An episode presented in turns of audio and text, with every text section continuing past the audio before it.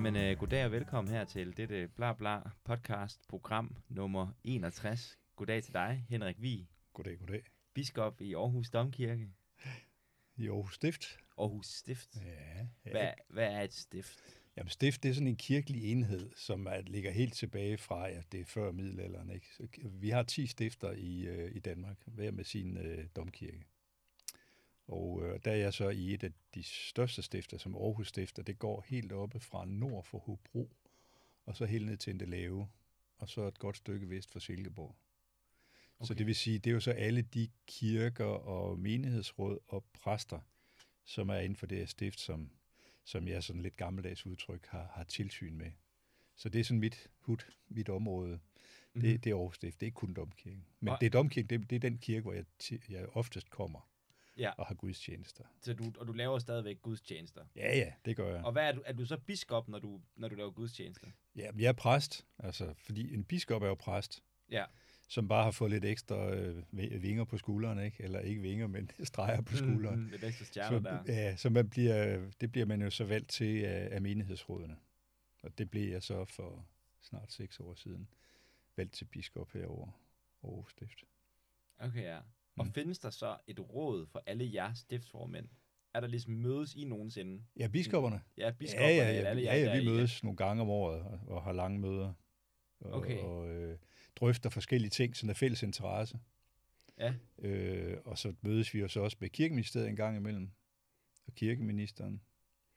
Og så mødes jeg også tit med, med dem, som forvalter, kan man sige, mit tilsyn, fordi Aarhus Stift er et stort stift. Og det vil sige, der er jo så det, der hedder 14 provstier, det er sådan nogle underafdelinger, og der er en provst, der leder hver af dem. Det vil sige, og der har vi 14 her i Aarhus Stift, og dem mødes jeg så også tit med. Fordi at jeg sidder sådan lidt på afstand af det hele. Jeg har kontor inde på Dalgas Avenue, og med sådan en stor stift, der kan jeg jo godt nogle gange have lidt svært ved at have overblik over, hvad er det, der sker. Og der er det jo vigtigt, at jeg har provsteren til at fortælle mig, jamen, hvad er det, der, der foregår, og hvad sker der, og hvad er der på færre, og, og så videre. mm. Så, øh, så dem har jeg også møde med. fuldstændig.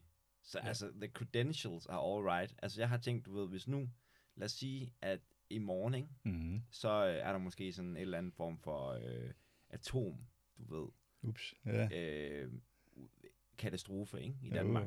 Jo, jo. Hvor godt vil du vurdere stiftrådets evne til at kunne regere Danmark i sådan en situation? Ja, nu, det- atomkrig, det er jo sådan lige voldsomt nok, men ja. vi har jo vi har fået en lille, fors, en lille bitte, bitte forsmag på det ja. omkring coronaen, ikke? Ja. Og det er jo klart nok, at der, der fik vi jo en udfordring, fordi at øh, når man har en, en, en undtagelsestilstand, jo, som coronaen var, jamen så ser vi jo alle sammen, hvad, så, så vil vi gerne have at vide op fra, hvad er det, vi skal, ikke? Og der har vi jo i, i Folkekirken, der har vi jo sådan den der lidt anderledes måde at gøre det på, at det foregår nedefra. Fordi man kan sige sådan, den øverste instans, det lyder lidt underligt, men den øverste instans i Folkekirken, det er menighedsrådet, det er det lokale menighedsråd. Og det er jo sådan set dem, der plejer, og, og, og dem, dem kan jeg jo ikke, det er jo dem, der vælger mig, som jeg, om jeg så må sige. Ikke? Og det vil sige, de sad jo så rundt omkring med, i, med, med, med, med gudstjenester og begravelser og kirkelige handlinger og sagde, hvad, hvad gør vi nu, når der er corona? Mm. Og så måtte jeg sige, ja, hmm, det må jeg jo nok nødt til at vente, fordi nu kommer der jo noget op fra statsministeriet og fra sundhedsministeriet og fra sundhedsmyndighederne. Det vil sige, det kom op fra. Det vil sige, lige pludselig så blev min rolle som leder, den blev sat lidt sådan ud af spil, fordi at det her, det handler om noget helt andet, det jeg normalt har med at gøre. Det handler om sundhed og vores fælles helbred osv. Så, videre. så derfor så måtte jeg jo vente på, hvad der skete. Og så sad de jo rundt omkring i menighedsråden og præsterne og sagde, hvad, hvad sker der snart noget, og hvem er det egentlig, der bestemmer her? Så der gik simpelthen kug i det. Og derfor, og, og vi, men jeg synes, vi klarede det rigtig godt, og jeg er rigtig glad for, at, at menighedsråden og præsterne, de kunne selv finde ud af det. De kunne selv tage handling på de her ting. Men, men det er jo klart nok, at næste gang, der sker et eller andet, altså det kan være en ny pandemi, det kan være noget voldsomt, øh, en, en, en, en krig, eller hvad ved jeg, jamen så skal vi være skarpe på, hvad gør vi så? Og det er også derfor, at vi på bagkant af det her har lavet en, et, et samarbejde, hvor vi prøver på, altså med andre kirkelige aktører, siger, hvad, hvad gør vi så, når, når sådan noget sker her? Hvordan, øh, hvordan kan vi lave en kriseplan? Også for folkekirken, som bliver styret på den her lidt underlige måde, men det foregår nedefra og op efter, frem for op fra og ned. Mm, mm. For det er jo sådan lidt en, det er i hvert fald sådan en, en man kunne måske kalde det en kliché inden for ledelsesvidenskab, Ja. at når der er krise, så er det ligesom top-down time. Ja, ja, så er der far her, der, der siger, hvad der du skal ske, ja, ikke? Ja, ja. Men det, det kunne jeg jo ikke gøre, fordi der sidder altså også en kirkeminister, der sidder en Mm, statsminister, mm, en sundhedsminister, og, og der er sundhedsmyndighederne, alt det der. Og det er jo alle steder i samfundet, vi har svært ved lige at, at fange, hvad det nu, der sker her. Der skulle vi bruge lidt tid. Men der synes jeg egentlig, at vi har klaret det godt som samfund, og jeg synes egentlig også der øh, i Folkekirken, at, at det er gået rigtig godt, selvom der var rigtig meget, der kunne have bedre, og det, det er jo det, vi skal lære nu. Mm. Det er det, vi mm. lærer af, ikke? At der kan man sige, der er det gode ved sådan, selvom der er ikke, ikke ret meget godt at sige om sådan en krise, men det gode ved det, det er jo også, at vi lige får prøvet, hvad skal man sige, om, om, om det, det holder. Ikke? Om ja. det knager i fugerne, hvor er det, det, det slipper, hvor, hvad, hvad holder? Øh, og, og det er vi selvfølgelig enormt meget op på lige i øjeblikket. Men har du så fået lidt smag for det, du ved, altså når man ser, altså jeg kan godt tænke, når man ser med det efter, ud sådan en krigssituation, selvom at, du ved, det må være frygteligt at stå til ansvar for mm. en krise i et land, altså der må også være noget sådan, noget lidt fedt i, du ved, krisemøder, ikke? Og rundt, og jo, jo, du er det med for nationen, ikke? Så lever vi der noget, ja, ja. Så har du fået lidt smag for den der? Altså. Nej, det tror jeg sgu aldrig rigtig for. Jeg synes ikke, det var skide sjovt, altså fordi at, øh, for at nævne et eksempel, og det, det var noget af det værste, ikke? Det var øh, julen. Mm. Der havde vi jo, der havde vi jo så, der havde vi jo mulighed for at, at holde gudstjenester. Øh, og der havde vi så også mulighed for at holde sådan nogenlunde, der var selvfølgelig et begrænset deltagerantal, og det var noget, vi havde diskuteret meget indbyrdes, fordi der var jo også nogle øh, præster og nogle menighedsråd, øh, der sagde, at altså, det, det kan vi ikke rigtig tillade os, fordi når nu alt andet det er lukket ned, så kan vi ikke tillade os at holde gudstjenester osv. Og det var der en enorm diskussion om indbyrdes, øh, og, og det er også fint nok, at den uenighed skal der også kunne være der. Men så lige juleaftensdag, du ved, hvor jeg lige havde siddet og fået en god frokost sammen med familien, og lige skulle gå en lille tur, inden vi skulle have inden vi skulle have lavet æbleskiver til aften, og hvad vi nu plejer lille juleaften, og man, sådan, du ved, man, virkelig, nu skal der holdes ferie. Så ringede telefonen og sagde, hvor de sagde, åh, oh, der, der sker noget nu, fordi nu har der lige været et pressemøde med Brostrøm og Højnike, hvor de siger, at, øh, at det der med at synge i kirkerne til jul, det går nok ikke. Og så skulle vi jo til at lave katastrofeopbremsning. Så sad man der lille juleaften, ikke, hvor de andre sad og hyggede sig og, og drak gløk. Der kunne man så sidde sammen med alle de andre biskopper og med kirkeministeren og hvad ved jeg, og sige, hvad gør vi nu? Og der var vi simpelthen nødt til, fordi at alle var gået på ferie, og vi kunne jo ikke sådan med, med kort varsel sige, jamen øh, vi, vi, vi, vi, vi kan ikke synge salmer, vi må lave det på en helt anden måde. Så vi sagde, der er ikke noget at gøre, vi er simpelthen nødt til at aflyse, eller anbefale, at man aflyser. Og det var jo ikke skide sjovt, mm. det kan du godt se. Ikke? Altså lille jule, eller juleaften er den store dag. Det er virkelig den store dag. Det er den store dag. dag, og så lige pludselig skulle være dem, der aflyser. Og det der, jeg sov ikke hele natten, og så sidder man der om morgenen, ikke? og der ringer rasende øh, menighedsrådsformænd og fortvivlede præster, og medierne, de spørger, ikke? Og, og det er så noget, der sker, og det hører jeg også med. Og det tænker jeg også, at, at man helt op i regeringskrise, der er der også mange, har der været mange søvnløse nætter, og der er rigtig mange, der trænger til sommerferie nu. Fordi at det er jo sådan, altså alt det, der er selvfølgeligt for os, det bliver smadret, øh, når så noget sker, ikke? Og når selvfølgelighederne, de forsvinder, så er vi bare ret meget alene som mennesker, ikke? Øh, og som mm. ledere, og som samfundsborgere, og hvad det nu kan være. Det, det, er, ikke, det, er, ikke, det er ikke sjovt. Og det, det har jeg ikke lyst til at prøve igen. Øhm, nej. nej, det kunne jeg sgu godt forestille mig. Ja. Men jeg kan også, altså sådan, i sådan en situation som den, vi har stået i her det seneste halvandet år, så bliver man mindet om det bibelcitatet, man does not live by bread alone. Ja, nej, ikke? det er rigtigt. Og altså, på den måde ja. må det være ekstra nedtrykkende på en eller anden måde, at man faktisk tænker som kirke, at man er en instans, der kan give folk et eller andet form ja. for håb, mm. et eller andet form for, du ved, tro på, Præcis. at det nok skal gå. Men at så at se, hvordan at den her nødvendighedens, ja. materiets politik på en ja. eller anden måde bare fuldstændig har, ja. har virket til at trumfe over det. Helt klart, ikke? Men der har vi så også måttet sige, at det er jo, det er jo vigtigt, at, at kirkerne ikke bliver et smittested. Altså, det er jo vigtigt. Altså, det har vi jo set i andre lande, ikke? Altså, før okay. vi vidste, hvordan det vil gå, det her der skulle det i hvert fald ikke være os, at folk de blev syge og, og dårlige. Altså der måtte vi ligesom også træde i karakter. Men så prøvede vi jo så på på rigtig mange andre måder at være til stede. Ikke? Om det så var ved digitaliseret, altså hvor vi simpelthen sætte gudstjeneste ud via nettet, eller men mødtes med, med, med, med folk uden for kirken og gik tur sammen, og præsterne de sagde, kom og ring til os, og vi må snakke sammen på, på afstand. Og, altså der har været flere faser her, i alt det her, ikke? og der har vi prøvet hele tiden at sige, hvordan kan vi så være til stede? på hvilke platform kan vi så være til stede som folkekirke, fordi vi har altså noget, der er vigtigt at sige i den her sammenhæng, og det der er i højeste grad også vigtigt. Det, der synes, der har været gjort mest ondt, det er jo netop det der med, at vi ikke har kunne være nærværende, fordi der er jo mange, altså folk, der, altså folk, der er ensomme, som sidder derhjemme og, og, og, og har meget afhængig af at kunne komme i, i kirke og, og, og, og have det fællesskab. Og så ligesom være, det bliver sat ud af, af funktion. Det har gjort ondt, altså at vi ikke har kunne være der for, for dem, der virkelig havde brug for det. Men vi har gjort vores bedste for at være der på så mange andre måder, som vi overhovedet kunne være der. Mm. Fuldstændig. Og det er jo dejligt at høre, og det er jo også det, der har været smukt at se på en eller anden måde, at alle samfundets borgere har ja. et eller andet sted trådt op til den her det har det. Øh, task, og Præcis. virkelig uh, prøvet at, ja. at være der for hinanden. Men... Der sker nogle ting lige pludselig, ikke? Når, mm. når selvfølgeligheden bryder ned. Det er ikke kun ulykke, men der sker også, at, at vi finder lige pludselig noget ekstra frem, nogle ekstra ressourcer frem, ikke? Og det er jo enormt bekræftende at se. Al mm. den, uh, al den uh, omsorg, man har haft for, for sine medmennesker også. Mm. Jeg kan huske, at jeg læste, hvad hedder det, øhm, Procopius, mm. som var øh, ja, en romersk historiker fra 400-tallet, okay. der skrev om, da den øh, justinianske øh, pest, den trak ind over øh, Byzantium, hvor han var til stede, og ligesom giver den her førstehåndsberetning af, hvordan at, altså, ja, at folk jo bare falder i hobetal. Mm. Men hvor han så beskriver det her med, at det der også sker, du ved, der går over Byzantium, noget af det smukke, er ligesom at se, hvordan at folk, der før har været, du ved, drukkenbolde, og ja. aldrig nogensinde på den måde har haft noget, der mindede om noget heldigt i deres liv, mm. lige pludselig bliver grebet af et eller andet iver, og et eller andet, du ved, hjælpetræng Tænk, ja. til at, at tage sig af, men som han, han så også siger, du ved, så snart at pesten den var forbi, så vendte de tilbage til deres ugudelige veje. Ja, ja, ja. Og der kan man bare se, hvordan, at du ved... Ja, ja. Det er en sjov jagtsagelse, ikke? Fordi det kunne man jo have skrevet i dag, ikke? Mm, altså, mm. i forbindelse med det jeg ved ikke med det sidste der, det, det skal man nok være en, en selvsikker romer for at skrive ja. med det. Nå, interessant. Mm, mm. Nå. Ja, man. ja, men det viser jo bare, at der er jo, altså, vi tror måske, at vi lever i, i, i helt særlige tider, men det gør vi jo ikke. Altså, det gentager sig igen og igen og igen, ikke? Mm. Altså, at det, på den måde, at, at, at historien, den går jo ikke ring på nogen måde, men, men der er sørme nogle mønstre, der hele tiden trækker sig op, og som bliver tydelige for os. Mm. Fuldstændig, fuldstændig. Men nu pivoter jeg lige. Nu fik vi lige uh, sådan, uh, snakket lidt om corona. Ja, ja. Men du er jo biskop, og vi har jo også fået på den måde clearet dine credentials her. Altså, du ved, vi sidder med det absolut toppen af poppen inden for den danske folkekirke her. Ja, øhm, nu smiger du. Jamen, det gør jeg, det gør jeg. Så, så og du om nogen må jo kunne svare på et eller andet interessant måde på det her spørgsmål, mm. Henrik. Uh, mm. Hvad er den uh, største af dødssynderne, og hvorfor?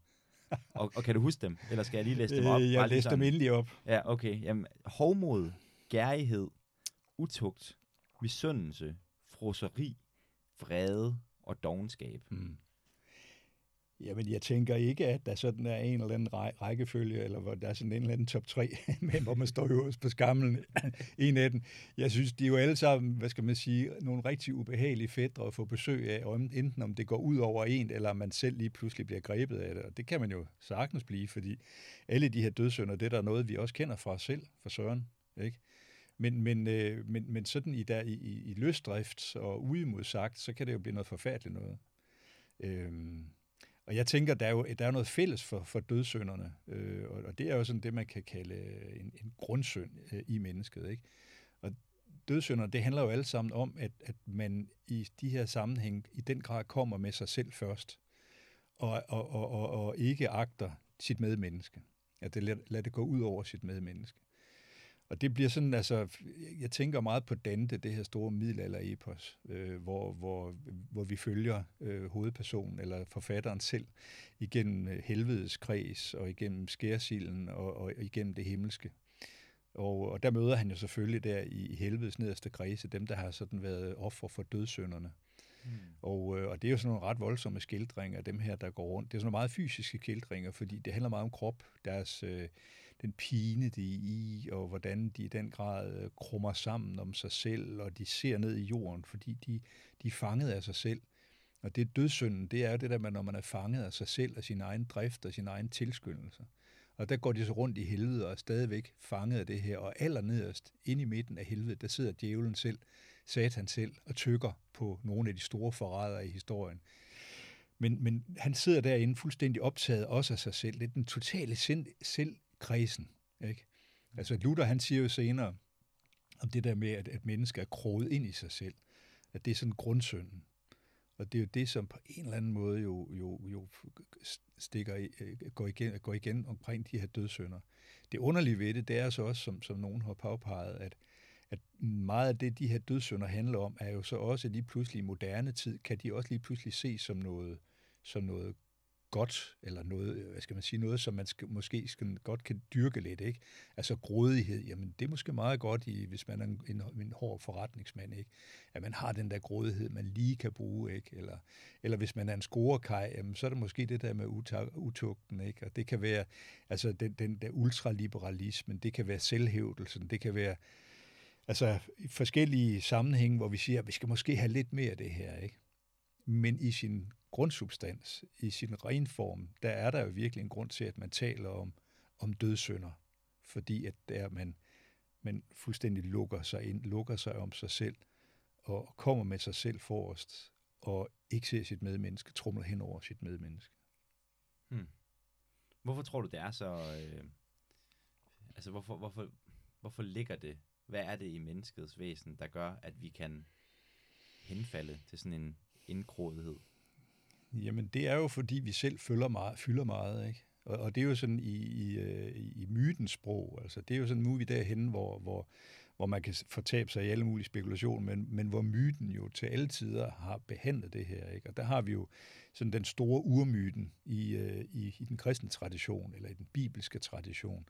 Det er jo det der fortællingen om, om de første mennesker, som, hvor, hvor man så vælger sig selv og tager det æble og spiser af, som man har fået at vide, det skal du ikke spise af, fordi det er det, der gør dig i stand til at se mellem skældene mellem godt og ondt osv.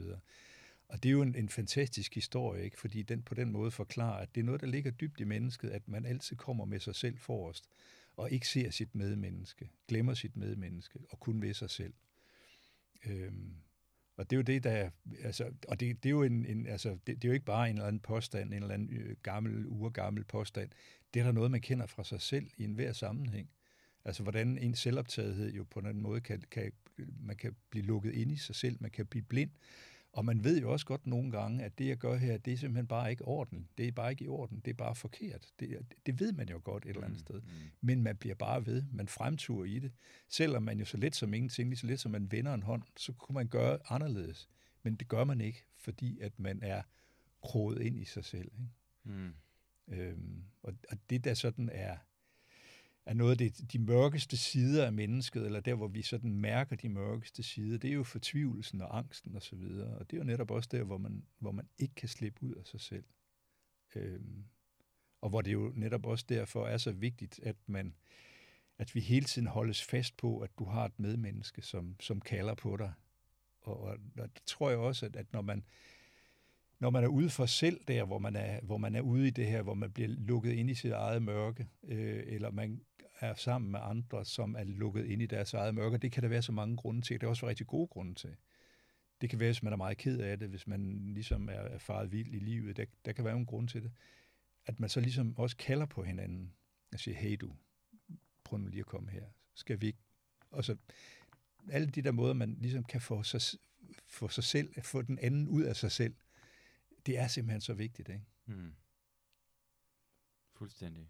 Og det er noget af det, som, altså, som kan virke så, øh, altså, i sådan en moderne verden som vores, at det virker til, at netop den her dyrkelse af selvet ja.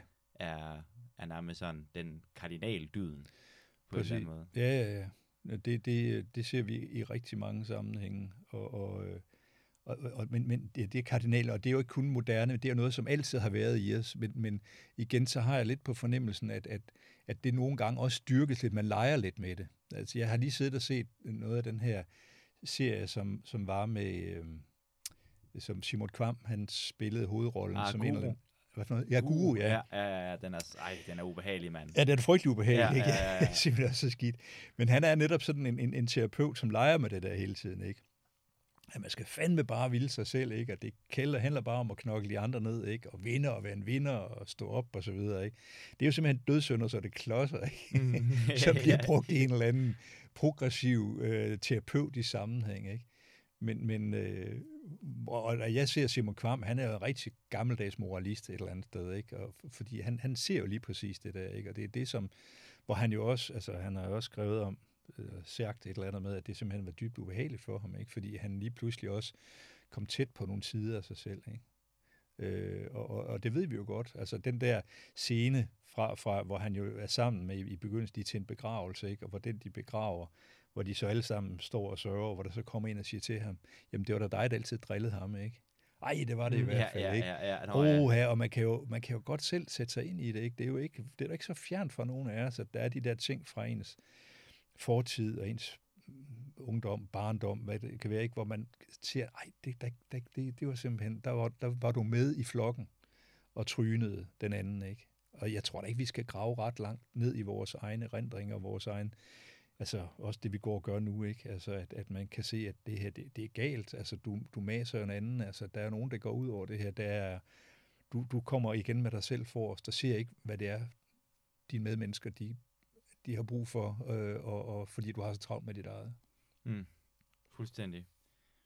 Og det, det, altså sådan, du ved, det er så interessant det der med, at øh, Øh, okay, så der er to veje, man ikke kan gå med det her, øh, synes jeg. Øh, nok mange, men den ene, det er det her med sådan, at du var selv lidt inde på det før, den her grådighed, mm. der kendetegner, du ved, en øh, forretningsmand, kan på en eller anden måde godt have en form for positiv dimension. Ja. Og jeg synes, et sted, hvor at øh, ligesom den tankegang bliver taget sådan til sit yderste, det er i Faust, ikke? Altså Goethes ja. Faust. Ja, ja, ja. Altså hvor vi har at gøre med en person, der gerne vil vide alt. Ja. Ikke? Oh. Og jeg tror, mange vil sige, at især sådan i måske sådan en videnskabelig på en ja. eller anden måde diskurs, ja. der vil man sige, at den her videre begærlighed, ja. den her med at vil forstå verden, ja. at det er nærmest det bedste, man overhovedet kan gøre. Ja. Men det er som om, at i Faust, der bliver den tanke ligesom også vendt om til at sige, ja, ja men du ved, pas på min ven. Ikke? Altså, jo, jo, jo. det, det her, det kan du også tage for langt, ikke? Ja, altså sådan, lige netop. Øh, og vi ja. ser det jo, altså det er jo virkelig et tema, som genspilles igen og igen i vores litteratur, i film og så videre, så kan man genkende Altså for nu sådan en dansk klassiker, ikke? Lykkepær, den handler jo også med ham, der vil vinde verden, ikke? Og, og, og, og pokker man nu, nu, nu skal der hævnes, ikke? Alt det, som han har måttet give afkald på, det skal vindes nu, ikke? Og, og, og så lige pludselig ser til sidst, ikke? Øh, hvad det er, der er sket, ikke? Og, og ender som vejinspektør op i Thy, ikke? i total afkald og forsagelse af, af, af verden, ikke? så går han måske over i den anden grøft. Men, men det handler jo lidt om det samme, den der, der ville vinde verden, og ikke så, hvem det var, man mosede undervejs. Mm, mm.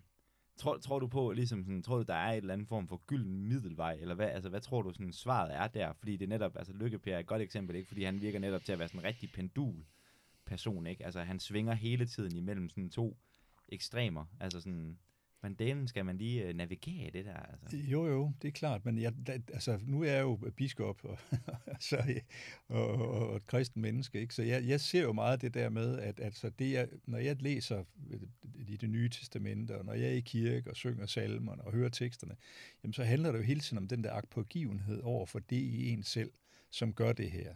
Og, og der bliver peget på en anden vej, om jeg så må sige. Og den der konstante korrektion, og så selvfølgelig også det der med, at, at der, der også er en, en, en tilgivelse. Altså, at, at jeg ved godt, at du er en skiderik. Vi ved godt, jeg ved godt, at du gør så meget forkert. Jeg ved godt, at du moser dine medmennesker, når du kommer afsted med det. Men du er også et tilgivet menneske, så du får en chance for at gøre det på ny. Ikke? Og, og det er den der, altså stadigvæk en, en, en korrektion og en... Øh, en, en, altså, man får hammeren, ikke? Altså, det man kalder loven, sådan mm. i det gamle, ikke? Men samtidig med, så får du også en, en, en tilgivelse, som gør, at du kan komme videre med det her. Og, og altså, jeg synes jo, der er jo mange altså, af de der fortællinger, grundfortællinger, som, som man kan pege på. Men, men jeg synes, den der om, omkring øh, den, den, det, det, vi sådan kalder den fortabte søn, den har jo alle de der elementer, ikke? Med ham, der går ud og får sin formue, får sin arvelod af sin far, fordi nu gider han ikke at gå derhjemme og knokke længere, og så går han ellers ud og bruger alle pengene på, på hurtige damer. Og, eller det er, det, står der så ikke, jo, det, hvad, hvad han så brugte penge, mm, det går jeg så mm. ikke helt i detaljer med det.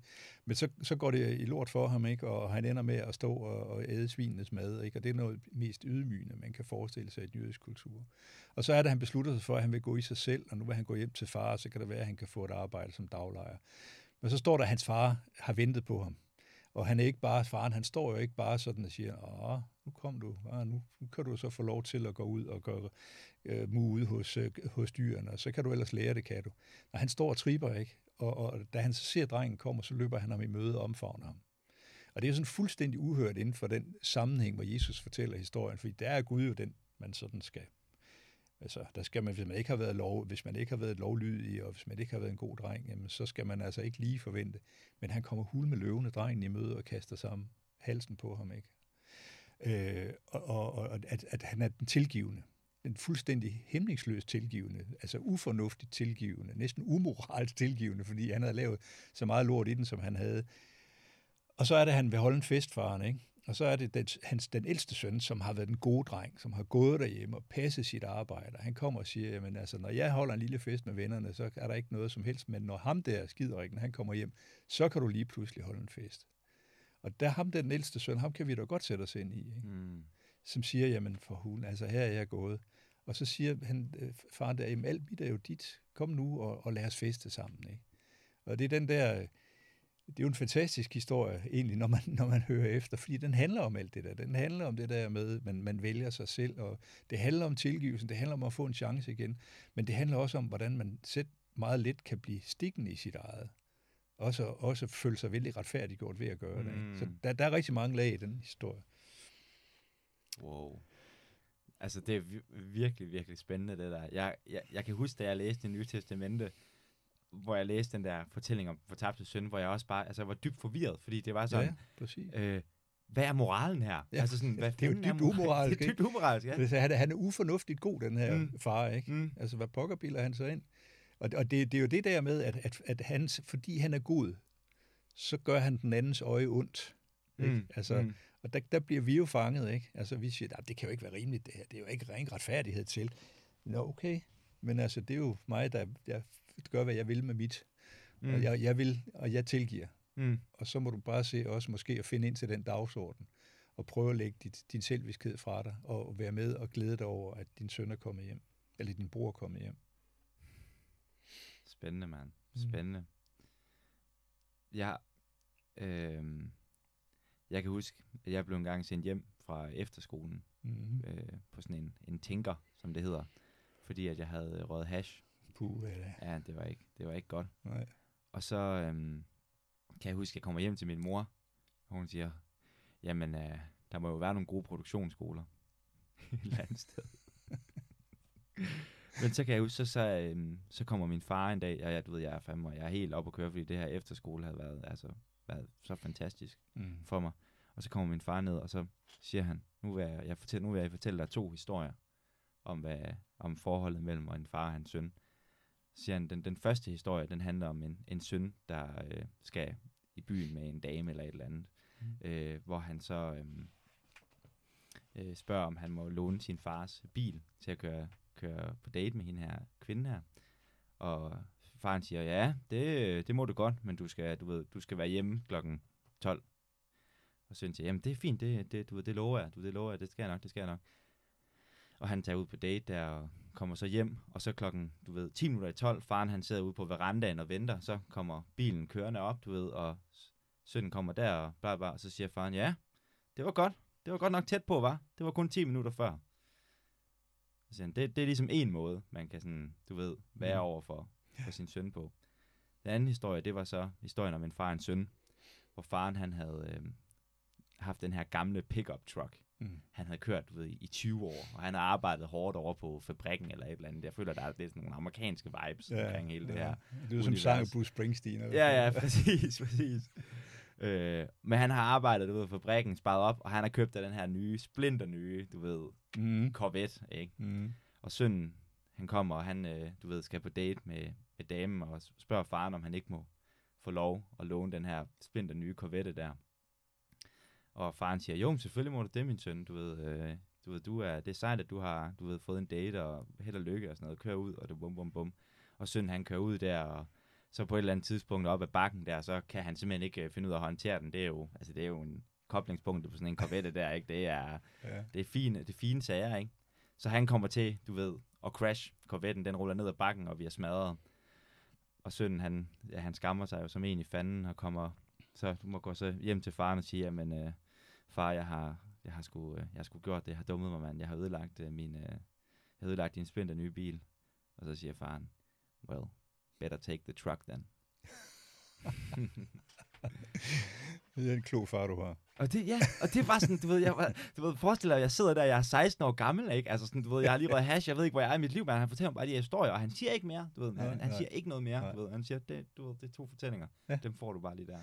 Det er jo, og det er jo det, er jo det der med det, at få, få det serveret som fortælling. Mm. Det er jo det allerbedste, fordi mm. den fortælling kan du blive ved med at vende tilbage til. Det er ikke? det.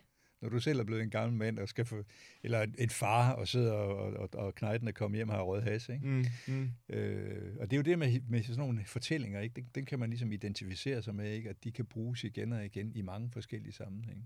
Og det er jo også det med lignelserne. Ikke? Mm. Og det er, det, der, altså, altså, det er også noget, der er så fantastisk ved Jesus, mand. Altså sådan, ja, ja. de der lignelser, man har kæft. Jamen helt sikkert ikke, fordi altså, en, en religion, hvor man simpelthen bare pinder alt ud i love og siger, det må du, det må du ikke, det skal du, det skal du ikke. Jamen det bliver noget e-, e-, enormt rigidt noget, ikke? Fordi der, så sidder man der, og, og jamen, så enten så er man inde, eller så er man ude. Fortællingen, den bliver ved med at, at gå ind på det, og den, udlæ- den kan udlægges, den kan oversættes i alle mulige sammenhænge, i alle mulige sprog. Altså, hvis du har siddet i en middelalder i, i kirken i, i 1700-tallet og, og har hørt sådan en lignelse, jamen, så, er det jo, så har det påvirket dig i dit liv, du skulle hjem og leve. Men sådan er det også her i 2020, ikke? Altså, det er de samme ord i, i, i ny ting, i ny tid, tid og ny tilværelse. Det vil sige, at de får de udkrystalliserer sig forskelligt alt efter den tid, man er i, det menneske, man er, det sted, man bor osv. Mm. Det er jo det geniale ved, ved lignelsen, at den kan hele tiden oversættes i nye sammenhænge. Og det er svært det der med hele tiden at, så, at skulle, skulle pege på, hvem, hvem er inde og hvem er ude her. Ikke? Mm. Fordi du kan være forskellige personer her. Ikke? Du kan have forskellige. Du kan være den yngste søn, du kan være faren, du kan være den ældste søn. Altså, du hører ligesom i den situ- efter den situation, du er i. Mm. Ligesom du gjorde dengang, din far han fortalte dig de historier. Mm. Fuldstændig, mand. Det er virkelig, øh, det er virkelig vildt, og det er også det, altså det virker jo også bare til at være på den måde, så altså man kan nogle gange, øh, når folk de ligesom øh, bekender, eller hvad man skal sige, et eller andet, de går og, og du ved, øh, og, og tynges af, ikke? Mm. Altså, det er også så tit, at man bare bliver sådan, hvorfor er det, du tynges af det, mand? Altså, sådan, du ved, ja. det, er, altså, det er slet ikke noget problem. Altså, hvorfor har du gået og, du ved, bygget det her kæmpe ja, ja. skyldskompleks op omkring jo, jo. et eller andet, ikke? Altså, sådan, Men det er igen det der med, at du bliver fanget af dig selv, ikke? Mm. Og så, kan du, altså, så er det jo altid rart, at der er nogen, der også udefra kan sige, hey, prøv nu lige at høre, ikke? Mm. Og man ligesom bliver løftet ud af det. Det, det er en enorm befrielse. Mm. Og det kan man sige, at det er jo tit det, som, som lignelserne kan gøre, ikke? og historierne kan gøre de der ting, vi, vi hører i, i kirken, ikke? Altså, at de ligesom kan løfte en ud af det her, de her spekulationer, man går med. Øh, at man ligesom får et andet lyskaste på det, man får et andet perspektiv på tingene, ikke? Og det kan vi godt nok have brug for nogle gange. Mm. Og det er også derfor, jeg kan blive så... Øh, altså, det er også derfor, at, at, at, at jeg har lyst til at sidde og snakke med dig i dag, og fordi altså, vi har også tidligere snakket med studenterpræsten på Aarhus Universitet, Jens Munk. Mm. Jeg ved ikke, om du, jo, jo, jo, jo. Øh, du kender ham, og det, ja, var, altså, det var også en helt fantastisk samtale, ja. fordi jeg kan virkelig tænke, at noget, vi bare mangler i dag, og unge mennesker måske især, vi mangler de her historier. Ja. Vi mangler, og vi mangler de her snakke, mm. altså som virkelig bare går ned og kigger på, hvordan det er svært på mange måder at være et menneske. Ja, helt sikkert. Altså, og, og, og at det er okay, men også at det er på en eller anden måde et, hvad skal vi kalde det, moralsk spørgsmål. Mm. Altså, at mennesket er et moralsk væsen, mm. der har brug for fortællinger, der handler om moralske temaer, ja. for at kunne, du ved, overhovedet navigere i. i Helt klart. Ikke? Altså sådan, men tror du ikke også, der er sådan en, en anden lydhørhed nu? Øh, det synes jeg i hvert fald, jeg kan mærke. Øh, at, at, at, øh, altså for eksempel det, vi så laver sådan en podcast her, ikke? I det hele taget det podcast, der er blevet populært, det handler jo om, at man sidder og lytter, og giver sig tid til at lytte og samtale. At det er jo en samtale, man får ind i stuen af den vej, ikke? Og, og, og, og ja, måske også den her coronatid har gjort til, at man igen har fundet ind til det med at, at, at give sig tid til samtalen, og på den måde komme lidt længere ned, end, end man gør til daglig, hvor man jo bare skal videre til det næste, ikke? og hvor det går hurtigt, og og det er jo også, fordi vi lever i en tid, hvor der er jo enormt mange ryster rundt omkring. Ikke? Der er jo ikke bare én. Der er jo enormt mange. Mm. Altså, der er mange, der byder sig til mange livsholdninger, mange perspektiver, masser af impulser hele tiden. Og der har man måske særlig brug for nogle gange ligesom at kunne gå i dybden med noget. Øh, øh, ligesom komme kom længere, længere ind på nogle spørgsmål, frem for at, at man bare sådan, du ved, om jeg så må sige, overført forstand, går bare med en tændt radio i baggrunden og i hele tiden. Mm. Jo, men fuldstændig, fuldstændig. Altså, det kan virke meget mere som sådan en form for distraktion. Ja, ikke? Altså, fra præcis. et eller andet, ikke? I stedet jo, jo. for ja, at gå ind i det. Og jeg kender også de der, da i går havde jeg det, nu var jeg lige at få min anden vaccination her i, i forgårs, og så bliver jeg simpelthen så træt bagefter. Det er der nogen, der gør, ikke? Og det, det benyttede jeg så lejligheden til, at fik en ordentlig middag, en ordentlig morfar, ikke? Og, og så, kunne, så gik jeg bagefter, jeg kunne simpelthen ikke tage mig sammen til noget som helst. Så mm. sidder man og læser lidt i avisen, og så roder man rundt, og piller sig lidt i næsen, ikke? og går ud og kigger lidt i haven. Og, og så, så til sidst tænker jeg, ja, nu må jeg lige sætte mig hen, der er noget, jeg lige skal have læst her. Og så i et øjeblik, at man ligesom ah, falder ned i det her, så tænker jeg, hvorfor gjorde du ikke det her noget før? Ikke? Mm. Så det er jo sådan en hverdagsjagttagelse, ja, ja, ja, ja, det tror jeg, vi alle sammen har. Ikke? At nogle gange, der har man bare brug for at stene og sidde og kigge ind i en grøn busk. Mm. Andre gange, mm. der har man brug for at, at komme i dybden med nogle ting. Fuldstændig, fuldstændig. Men jeg kan godt frygte, at, øh, altså sådan, at, og jeg er helt sikker på, at det er noget, der vinder indpas, og at samtalen vinder indpas. Men nu studerer jeg for eksempel psykologi, mm-hmm. og noget jeg ser øh, ofte med, med mine jævnaldrende, altså når jeg snakker med dem, det er, at når de har det dårligt, at så er det som om, at de også griber til et eller andet skuffe om sådan, hvad skal man kalde det, sådan en patologiskuffe. Ja. Altså, at der er et eller andet galt med dem, i ja. sådan en objektiv forstand, ikke? Altså jo, sådan, jo. at der er et eller andet ved dem, der sådan er, er forkert. Ja. Øh, fordi at de har det på en bestemt måde. Ja. Hvor man nogle gange kan, du ved, hvor jeg bare vil ønske, at jeg havde bedre styr på, du ved, jeg kunne lige smide en lignelse ud, du ved, der beskriver, at det her, det er altså en meget, meget almen menneskelig ting, du ved, Helt klart. at gå rundt med. Ja. Jamen, det er også rigtigt. Altså, at, at man måske... Øh, altså, på en eller anden måde, så er det det der med, at, at på nogle ting, på nogle punkter, så det der med, at vi hele tiden har en diagnose eller et eller andet, det, det, det kan også være en lettelse. Altså, når jeg tænker på min egen skoletid, ikke, der var der jo enormt mange, der gik rundt med diagnoser. Mm, Helt vildt, mm, ikke? Mm. Og, og øh, der var man bare tosset, eller mærkelig, eller et eller andet, ikke? Nu, nu er der også noget godt ved at vide, hvad det er, der kan være i vejen, ikke? Det kan også være en befrielse, både for dem, der er tæt på, og for den, der selv har et eller andet, ikke? Men nogle gange, så kan det jo også, hvis, hvis det ligesom tager, tager overhånd, øh, og, og man ellers er nogenlunde velfungerende menneske, så kan det jo også meget hurtigt blive til sådan en eller anden slags ansvarsforflygtigelse. Ikke? Altså vi kan sige, om det er bare fordi, jeg har det sådan der. Ikke? Så gør man måske også, at man, man er fri for at forholde sig til nogle ting. Men, men der er vi jo bare som mennesker jo hele tiden ude på det oprørte hav på en eller anden led. Mm. Ikke? Øh, det kan man jo ikke komme udenom. Øh, og der, der tænker jeg jo, igen, at, at det der med at, at, at få noget at vide, som man ikke kunne sige sig selv, altså det der med at høre en lignelse, eller høre nogen sige, altså, eller det, der bliver sagt i kirken, og sådan noget, at, at hey, jamen, så, sådan, sådan kan man altså også se på, på, på livet. Ikke? Sådan kan man også se, der kan jeg, jeg kan også forstå mig selv på den her måde, øh, som, som en, der en, et, et tilgivet menneske, som, som kan begynde igen, frem for at jeg bare skal sætte mig hen i et hjørne og være super forrettet. Mm. Fuldstændig.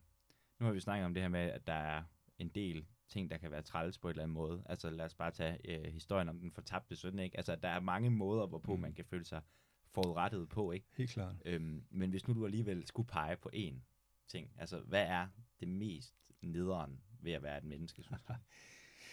Jamen det, altså, jeg tænker jo lidt, at, at det, det er jo det samme, som gør, at altså, det, det, der gør, at vi er mennesker, altså at det, der gør også, at vores menneskeliv er fantastisk, det kan også være nederen for os på en eller anden måde. Ikke? Altså, øh, at, hvad er det, der adskiller os fra dyrene? Ikke? Jamen, det er, at vi har en selvbevidsthed. Det er jo, at vi ligesom kan forestille os noget andet og noget større, end, end det, vi er i hele tiden. Ikke?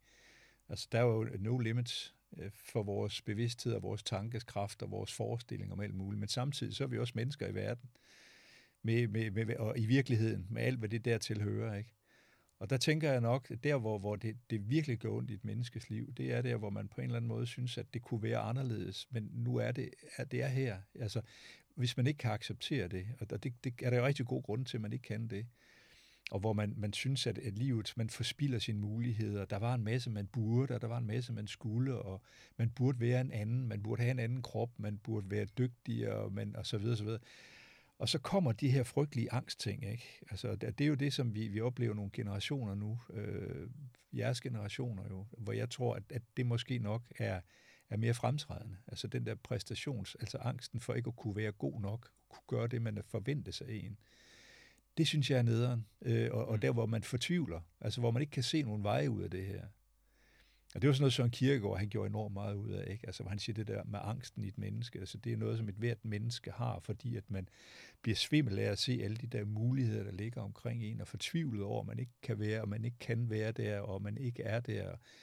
Men der gælder det jo om på en eller anden måde at kunne manøvrere den her angst, og så acceptere med sig selv, at man er i det her liv med de begrænsninger, man nogle gange altid vil have, og så prøve at få det bedste ud af det, man nu kan som et menneske med, med netop øh, med de begrænsninger.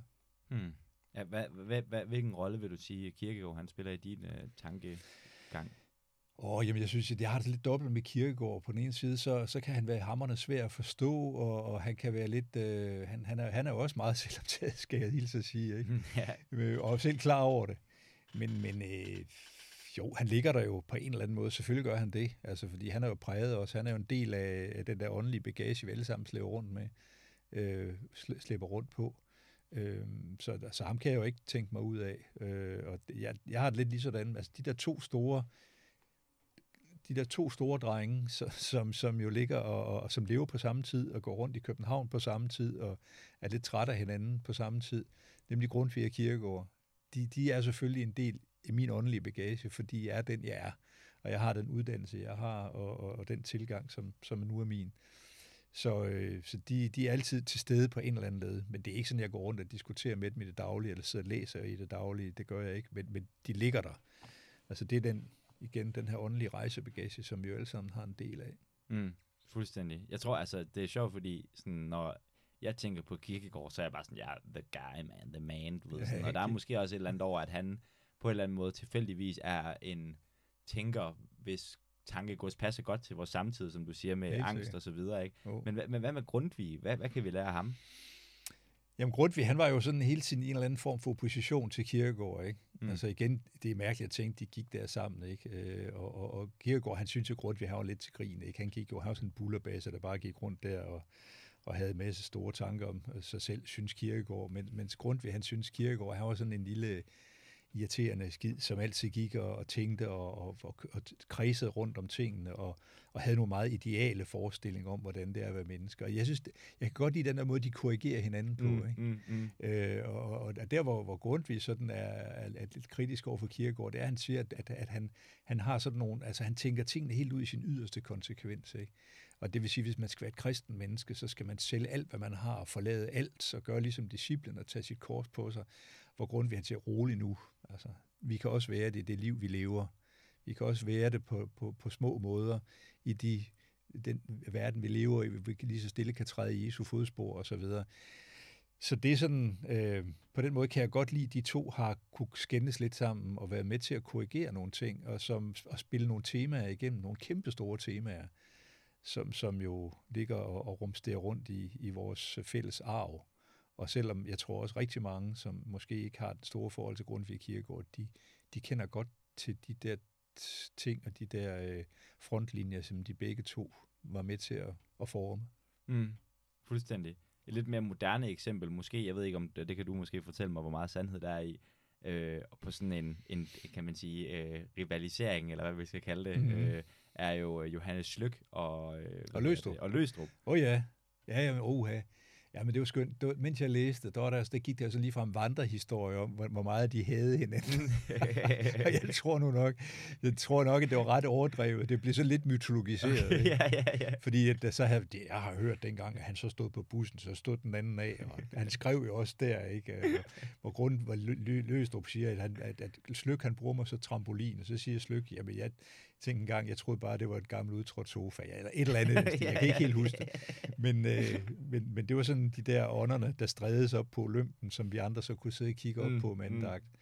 Men, men det er klart nok, at de, de, de betrådte jo forskellige veje, helt tydeligt. Altså, og, og, altså alle de der små historier og vandrelegender, jeg ved ikke, hvor meget de passer, det er sådan set også lige meget, men, men, øh, men det er tydeligt nok, at, at den der tilgang, som, som de har, er jo så vidt forskellig, ikke? Netop hvor, hvor Slyk er eksistentialisten, som, som taler om mennesket i verden, og det absurde, og hvor, hvor, hvor Løstrup jo har meget mere den der med, at, at, at, at, at verdens godhed, skabelsens godhed, det der, at, at, at, at, at der er noget grundlæggende godt. Der var øh, Slyk jo meget mere misantropen, ikke? der så mennesket som, som den, der får vild. Så, hvor Løstrup han siger, men som udgangspunkt, så er verden skabt god. Vi er som mennesker gode, men der er sket noget. Der er, en, til, der er også en, en kaosmagt til stede i vores liv. Alt det der, det, det, kommer jeg, det bliver for meget at komme ind på.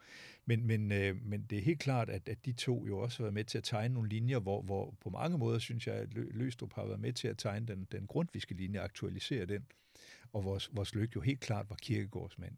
Mm. Så det var en slags nyfortolkninger, øh, viderefortolkninger af de to, som så lige pludselig blev genspillet igen i forholdet mellem Slyk og Løstrup. Ikke? Mm. Øh, og hvor det spillet, hvor temaet spilles nu, Det, kan, det, det er interessant nok egentlig, men det har jeg ikke lige noget svar på. Mm. men, mm. men det gør det da helt klart. Øh, altså, og man kan sige selvfølgelig med den, den der fornyede fokus, der er på klimadebatten og så videre, der er det jo klart nok, at der er det Løstrup, der, der taler ind i vores tid, ikke? Øh, med beskabelse og ophav og, og, øh, og, og, og, og menneskets, øh, hvad skal man sige, øh, rolle i, i, i, i misbruget af, af, af det naturlige ophav og, og, og, og fakten, altså det blindheden over for det, vi har fået givet. Øh, det er der meget, der tyder på i hvert fald. Mm. Jeg kan nogle gange lure på, om det simpelthen altså sådan, at den slags, øh, øh, hvad kan man sige, skismer, er et produkt af, at sådan, du ved, det er sjovt, der er jo sådan, hvis man kigger på sådan uh, memes, ved du hvad memes er? Ja, ja. Ja, godt nok. Undskyld, det er, sorry. Jamen, jeg har, det er ikke, fordi jeg, jeg skal... har sønner på din alder, som forklarer mig den slags ting. Okay, jamen dejligt, dejligt. Og der, der er jo tit sådan en, øhm, nogle memes, de har sådan det her tema med, du ved, there are two kinds of people in the world. Og så er der så et eller andet latterligt, altså for eksempel at med toiletpapir, du ved, dem der ligesom ja, har den ja, ud af, eller ja, dem der har ja, den ind mod væggen, ikke? Altså jo, den, man river af. Ja. Øh, og sådan, jeg ved ikke, kan du godt kende den der tanke om, at man sådan lidt kan nogle gange have det som om, at der er sådan to former for mennesker. Jo, øh, det er rigtigt. Og det er, sådan, og det er sådan, kan man også godt have det lidt som om, at de bliver sådan lidt repræsentanter for to. Og så er det gode spørgsmål jo, hvis du skulle lave lidt psykoanalyse på dig selv, hvor, hvor vil du sige, øh, du, du, øh, du lå på, på det spektrum? Jamen i studietid, jamen, der var jeg helt klart mest til, til Slykke, ikke? Øh, ja. Men nu er jeg blevet voksen, så tænker jeg nok mere, at jeg er til Løstrup. okay, det, det må du lige forklare nærmere. Nej, men jeg synes jo på en eller anden måde, så Slyk, han var jo tit ude i, og det var det, vi godt kunne lide dengang, ikke? Altså det der akademiske spil, altså det der ved, du ved, altså når man, når man gik til en forelæsning hos Slyk, det var ligesom at være i teateret, ikke? Altså han sprang jo rundt der med sin krykke, ikke? Og, og indtog hele rummet, ikke? Og inddrog forskellige uh, i, i, i, i auditoriet og, og stillede de der frække spørgsmål og fik os til sådan at gispe af benovelse og, og forarvelse nogle gange, ikke? Og, og, og havde det virkelig alle i sin hulehånd og hvor, hvor Løstrup, altså de få gange, nu kom jeg jo lidt for sent til at opleve ham i virkeligheden, men, men han stod jo sådan på katheteret, ikke, og kunne fortabe sig i nogle spekulationer, hvor man tænkte, nu står han vist og tænker på sig selv, eller han næsten fornemme, at han har glemt, hvor han var. Mm. Men hvor, hvor det hele tiden, han talte ud fra erfaringen, og for, for, for det, det, det, det, menneskelivet i verden, ikke? Altså, at det vi kunne, vi, vi, kunne være, vi alle sammen kunne være forholde os til på en eller anden led, det, det, det grundlæggende fænomenologiske, kan man sige, ikke? Hvor, øh, hvor Slyk jo nogle gange øh, havde man på fornemmelsen, at, at det blev sådan lidt det der øh, spillet, for spillets skyld, ikke? Øh, og det er selvfølgelig en, en vild forsimpling, det ved jeg godt, der er meget mere at sige om det end det, men, men, men hvor Løstrup jo i den grad øh, taler mere om, vores øh, menneskes øh, liv i verden. Ikke? Altså det der med, hvordan vi er i forhold til, til vores, øh, den verden, der er omkring os, den skabte verden, der er omkring os, og, og, og det liv, vi lever, og det med, er, er mennesket... Øh, er, er, vi, er mennesket ren ondskab, eller er der noget det gode i det, den der, vi altid møder først med tillid, de spontane livsytringer. Alt det der, synes jeg, er mere opt- øh, kommer mere til at optage en, jo, jo ældre man bliver. ikke. Øh, og jeg kan ikke helt forklare, hvorfor. Øh, der er stadigvæk selvfølgelig også mange, som øh, vil holde mest på, øh, på slykke i den sammenhæng. Men for mit eget vedkommende, også fordi jeg nok også er blevet mere præget af, af, af Grundtvig og, og, og en af hans disciple, ham der hed øh, Jakob Knudsen, der, der er det jo netop forholdet, fornemmelsen for det skabte øh, og hvor, hvor netop at det andet også hurtigt kan blive til sådan noget eksistentielt, at, at for at vende tilbage til det, så før man bliver fanget i sit eget, man bliver fanget i sine egne spekulationer og overvejelser, det på en eller anden måde kommer til at stikke af. Der føler jeg mere løst på den tradition, han taler om, jo måske stiller den også noget andet for øje og hiver os ud af spekulationerne og viser os den virkelighed, vi er en del af og kalder på os på en eller anden måde. Mm. Det lød måske lidt langhåret, men ja. nu har du selv bragt det op. Ja, jamen, fuldstændig. Altså, og, altså sådan, du ved igen, altså ligesom min fars fortællinger der, da jeg var 16, ikke? Altså sådan, det kan godt være, at jeg sidder og hører det her, du siger lige nu, og tænker, hvad delen, okay, du ved, altså, det er jo for helvede også mystisk. Altså, en af de bedste det bøger, jeg nogensinde har læst, det er, hvad hedder det, Johannes Slyks, ja. øh, Det religiøse sprog. Ja, ja. Ikke? Hvor han virkelig også bare viser, du ved, det der med sådan, at der er altså også bare, når vi går ind på det her territorie, så begynder vi altså også at snakke på en måde, hvor at ja, man skal nogle gange sikker på, om det giver mening, det man mm. siger vel. Altså i et eller andet forstand, altså sådan, jo, jo. at det, det er ikke fordi, det er sådan umiddelbart at forstå det på samme måde, som jeg sagde her, kommer lige noget kaffe. Nej, nej. Men, altså sådan, at det er også noget, der på en eller anden måde skal have lov at ligge og, og sådan og, og, og rode rundt derinde. Jamen helt klart. Ikke? Altså. Altså, det, det, jeg må da også sige med det samme retfærdigt, for altså, ret skal være ret, at det, der fik mig til overhovedet at, at læse teologi i sin tid, det var hans bog om det absurde teater og Jesu forkyndelse. Okay, ja, ja. Netop fordi han, han, han havde den der en, en pædagogiske tilgang til det, ikke? og han kunne inddrage det der absurdistiske drama, som jo var meget hot i 50'erne, og så sætte det ind i en evangelisk belysning, ikke? hvor man lige pludselig forstår, hvad er det Jesus han, han egentlig vil her. Det kunne han, den der pædagogiske tilgang, det var helt uforligneligt. Men det er rigtigt i det, du siger det, med, det, med det mystiske, altså, at, at man skal stå på tæer, ikke? Altså, mm. Og det er jo det, som, som også det, vi talte om før med fordybelsens nødvendighed, at man skal ikke bare kunne forstå det hele her. Det ligger jo ikke bare på den flade hånd. Mm. Det er jo ikke enkelt. Det er jo ikke, man kan bare sige, det er bare sådan og sådan mm, og sådan. Mm, mm, mm. Altså den der meget sådan reduktionistiske tilgang, er der jo også nogen, der har i, i vores dage, ikke? hvor man ligesom afskærer en hel masse spørgsmål, sådan metafysik og alle de der åndelige ting, vi kredser om, sådan noget plader, ikke? Altså, fordi det er jo bare sådan, og vi skal bare lytte til videnskaben og så videre, og så videre.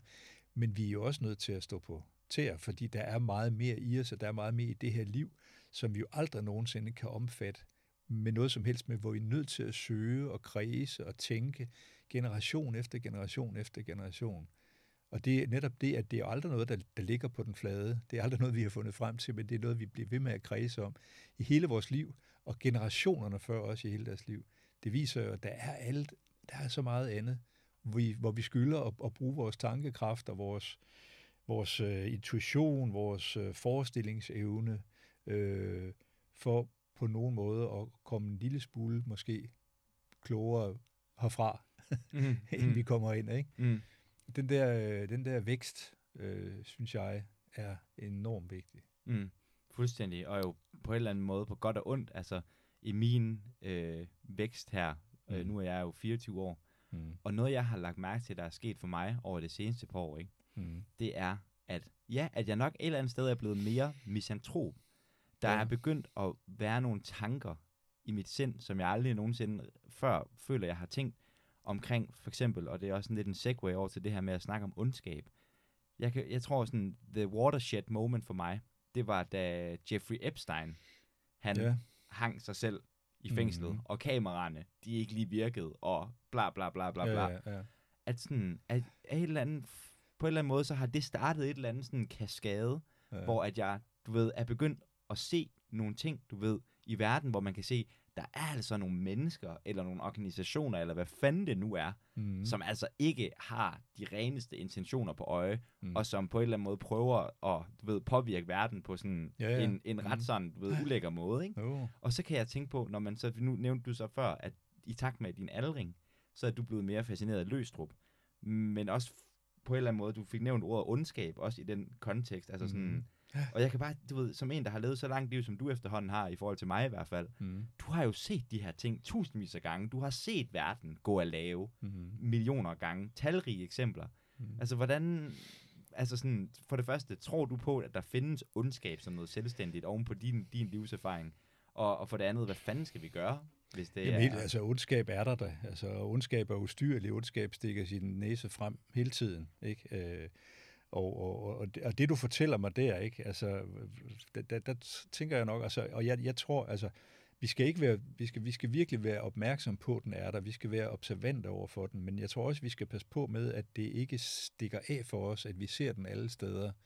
Øh, det er jo sådan igen, altså ondskaben kan jo, kan jo blive, øh, altså det kan også blive for, hvad skal man sige, øh, for konkret ved, at man sådan at ser det, at de andre, der er onde. Ikke? Altså, der er det vigtigt at sige, at ondskaben, den er der også, den, den kan også stikke sit hoved op i mig. Og det, jeg sådan er lidt bange for, nu, nu, det du nævner her, det er jo sådan lidt det, man kalder, altså når det, når det stikker af, så bliver det konspirationsteorier. Ikke? Mm. Altså det der med, som jo har været meget stærkt her i USA under Trump, og vel sådan set stadigvæk er der, hvor man har den her QAnon, ikke? Altså, hvor man ser en eller anden sammensværgelse af demokratiske politikere, øh, og der er pædofile, som har et eller andet skjulested under et pizzeria, og sådan fuldstændig ja, ja, ja, i hovedet. Ja, ikke? Ja. Og, og, og, men, men jeg tænker nok, altså i og med, at verden bliver mere kompliceret, ikke? Øh, hvad den gør, og, og vi får nyhederne meget tæt på. Ikke? Vi får enormt meget viden om ting. Vi får, vi får billederne, vi får historierne osv. Jamen, så bliver den her ondskab jo selvfølgelig også mere tydelig, men den er jo ikke mere tydelig. Den, den er der, den har ikke, der er ikke blevet mere af den, end der altid har været. Vi ser den bare mere. Øh, og det skal vi selvfølgelig være opmærksom på, øh, og, og det skal vi selvfølgelig bekæmpe alt det, vi overhovedet kan. Men vi skal så også passe på, at det ikke bliver sådan noget med, at ondskaben, det er noget, der er reserveret de andre. Men, men fordi det, der også tit sker netop, hvis det der her konspirationsteori, der løber med en, ikke? at så bliver det meget de andre, der er nogle røvhuller. Det er de andre, som, som vil verden det ondt. Det er de andre, der vil. Jeg, jeg selv vil, er bare en, en, der prøver på at få orden i de her ting, og jeg har... Men man kan jo lynhurtigt være den, der sidder så lige pludselig og bliver den, som netop driver ondskaben frem, ikke? Altså når man stormer hvad hedder det, øh, kongressen, ikke? eller i det hele at forfølge folk på internettet, eller slår folk ihjel, eller hvad det kan være, ikke? Jamen, så er det jo det onde, der har taget bolig i en selv. Og det er jo derfor, det, det onde er så farligt. Ikke? Altså, at det er jo, du kan se det manifest i mange sammenhænge, men du har det sandelig også selv, hvis du ikke passer på. Øhm, og, og på den måde kan man, man skal ikke, man skal ikke blive fatalistisk over for ondskaben, for jeg tror, at ondskaben er ikke, at det er jo ikke ondskaben, det, det, det er begyndt med, om jeg så må sige. Altså mm. i rigtig gamle dage, hvis du har siddet med en af mine forgængere her i hjemmet, så vil han måske nok sige, at mennesket er ondt i sig selv, og det er derfra, det kommer. Det tror jeg sådan set ikke, ikke det er, og det er også noget af det, som, som Løstrup jo går meget ud af, at det er jo ikke ondskaben, der er der først. Altså, verden er jo egentlig god. Verden er skabt god. Gud ville det godt, hvis vi nu skal tale i det her sprog. Ikke?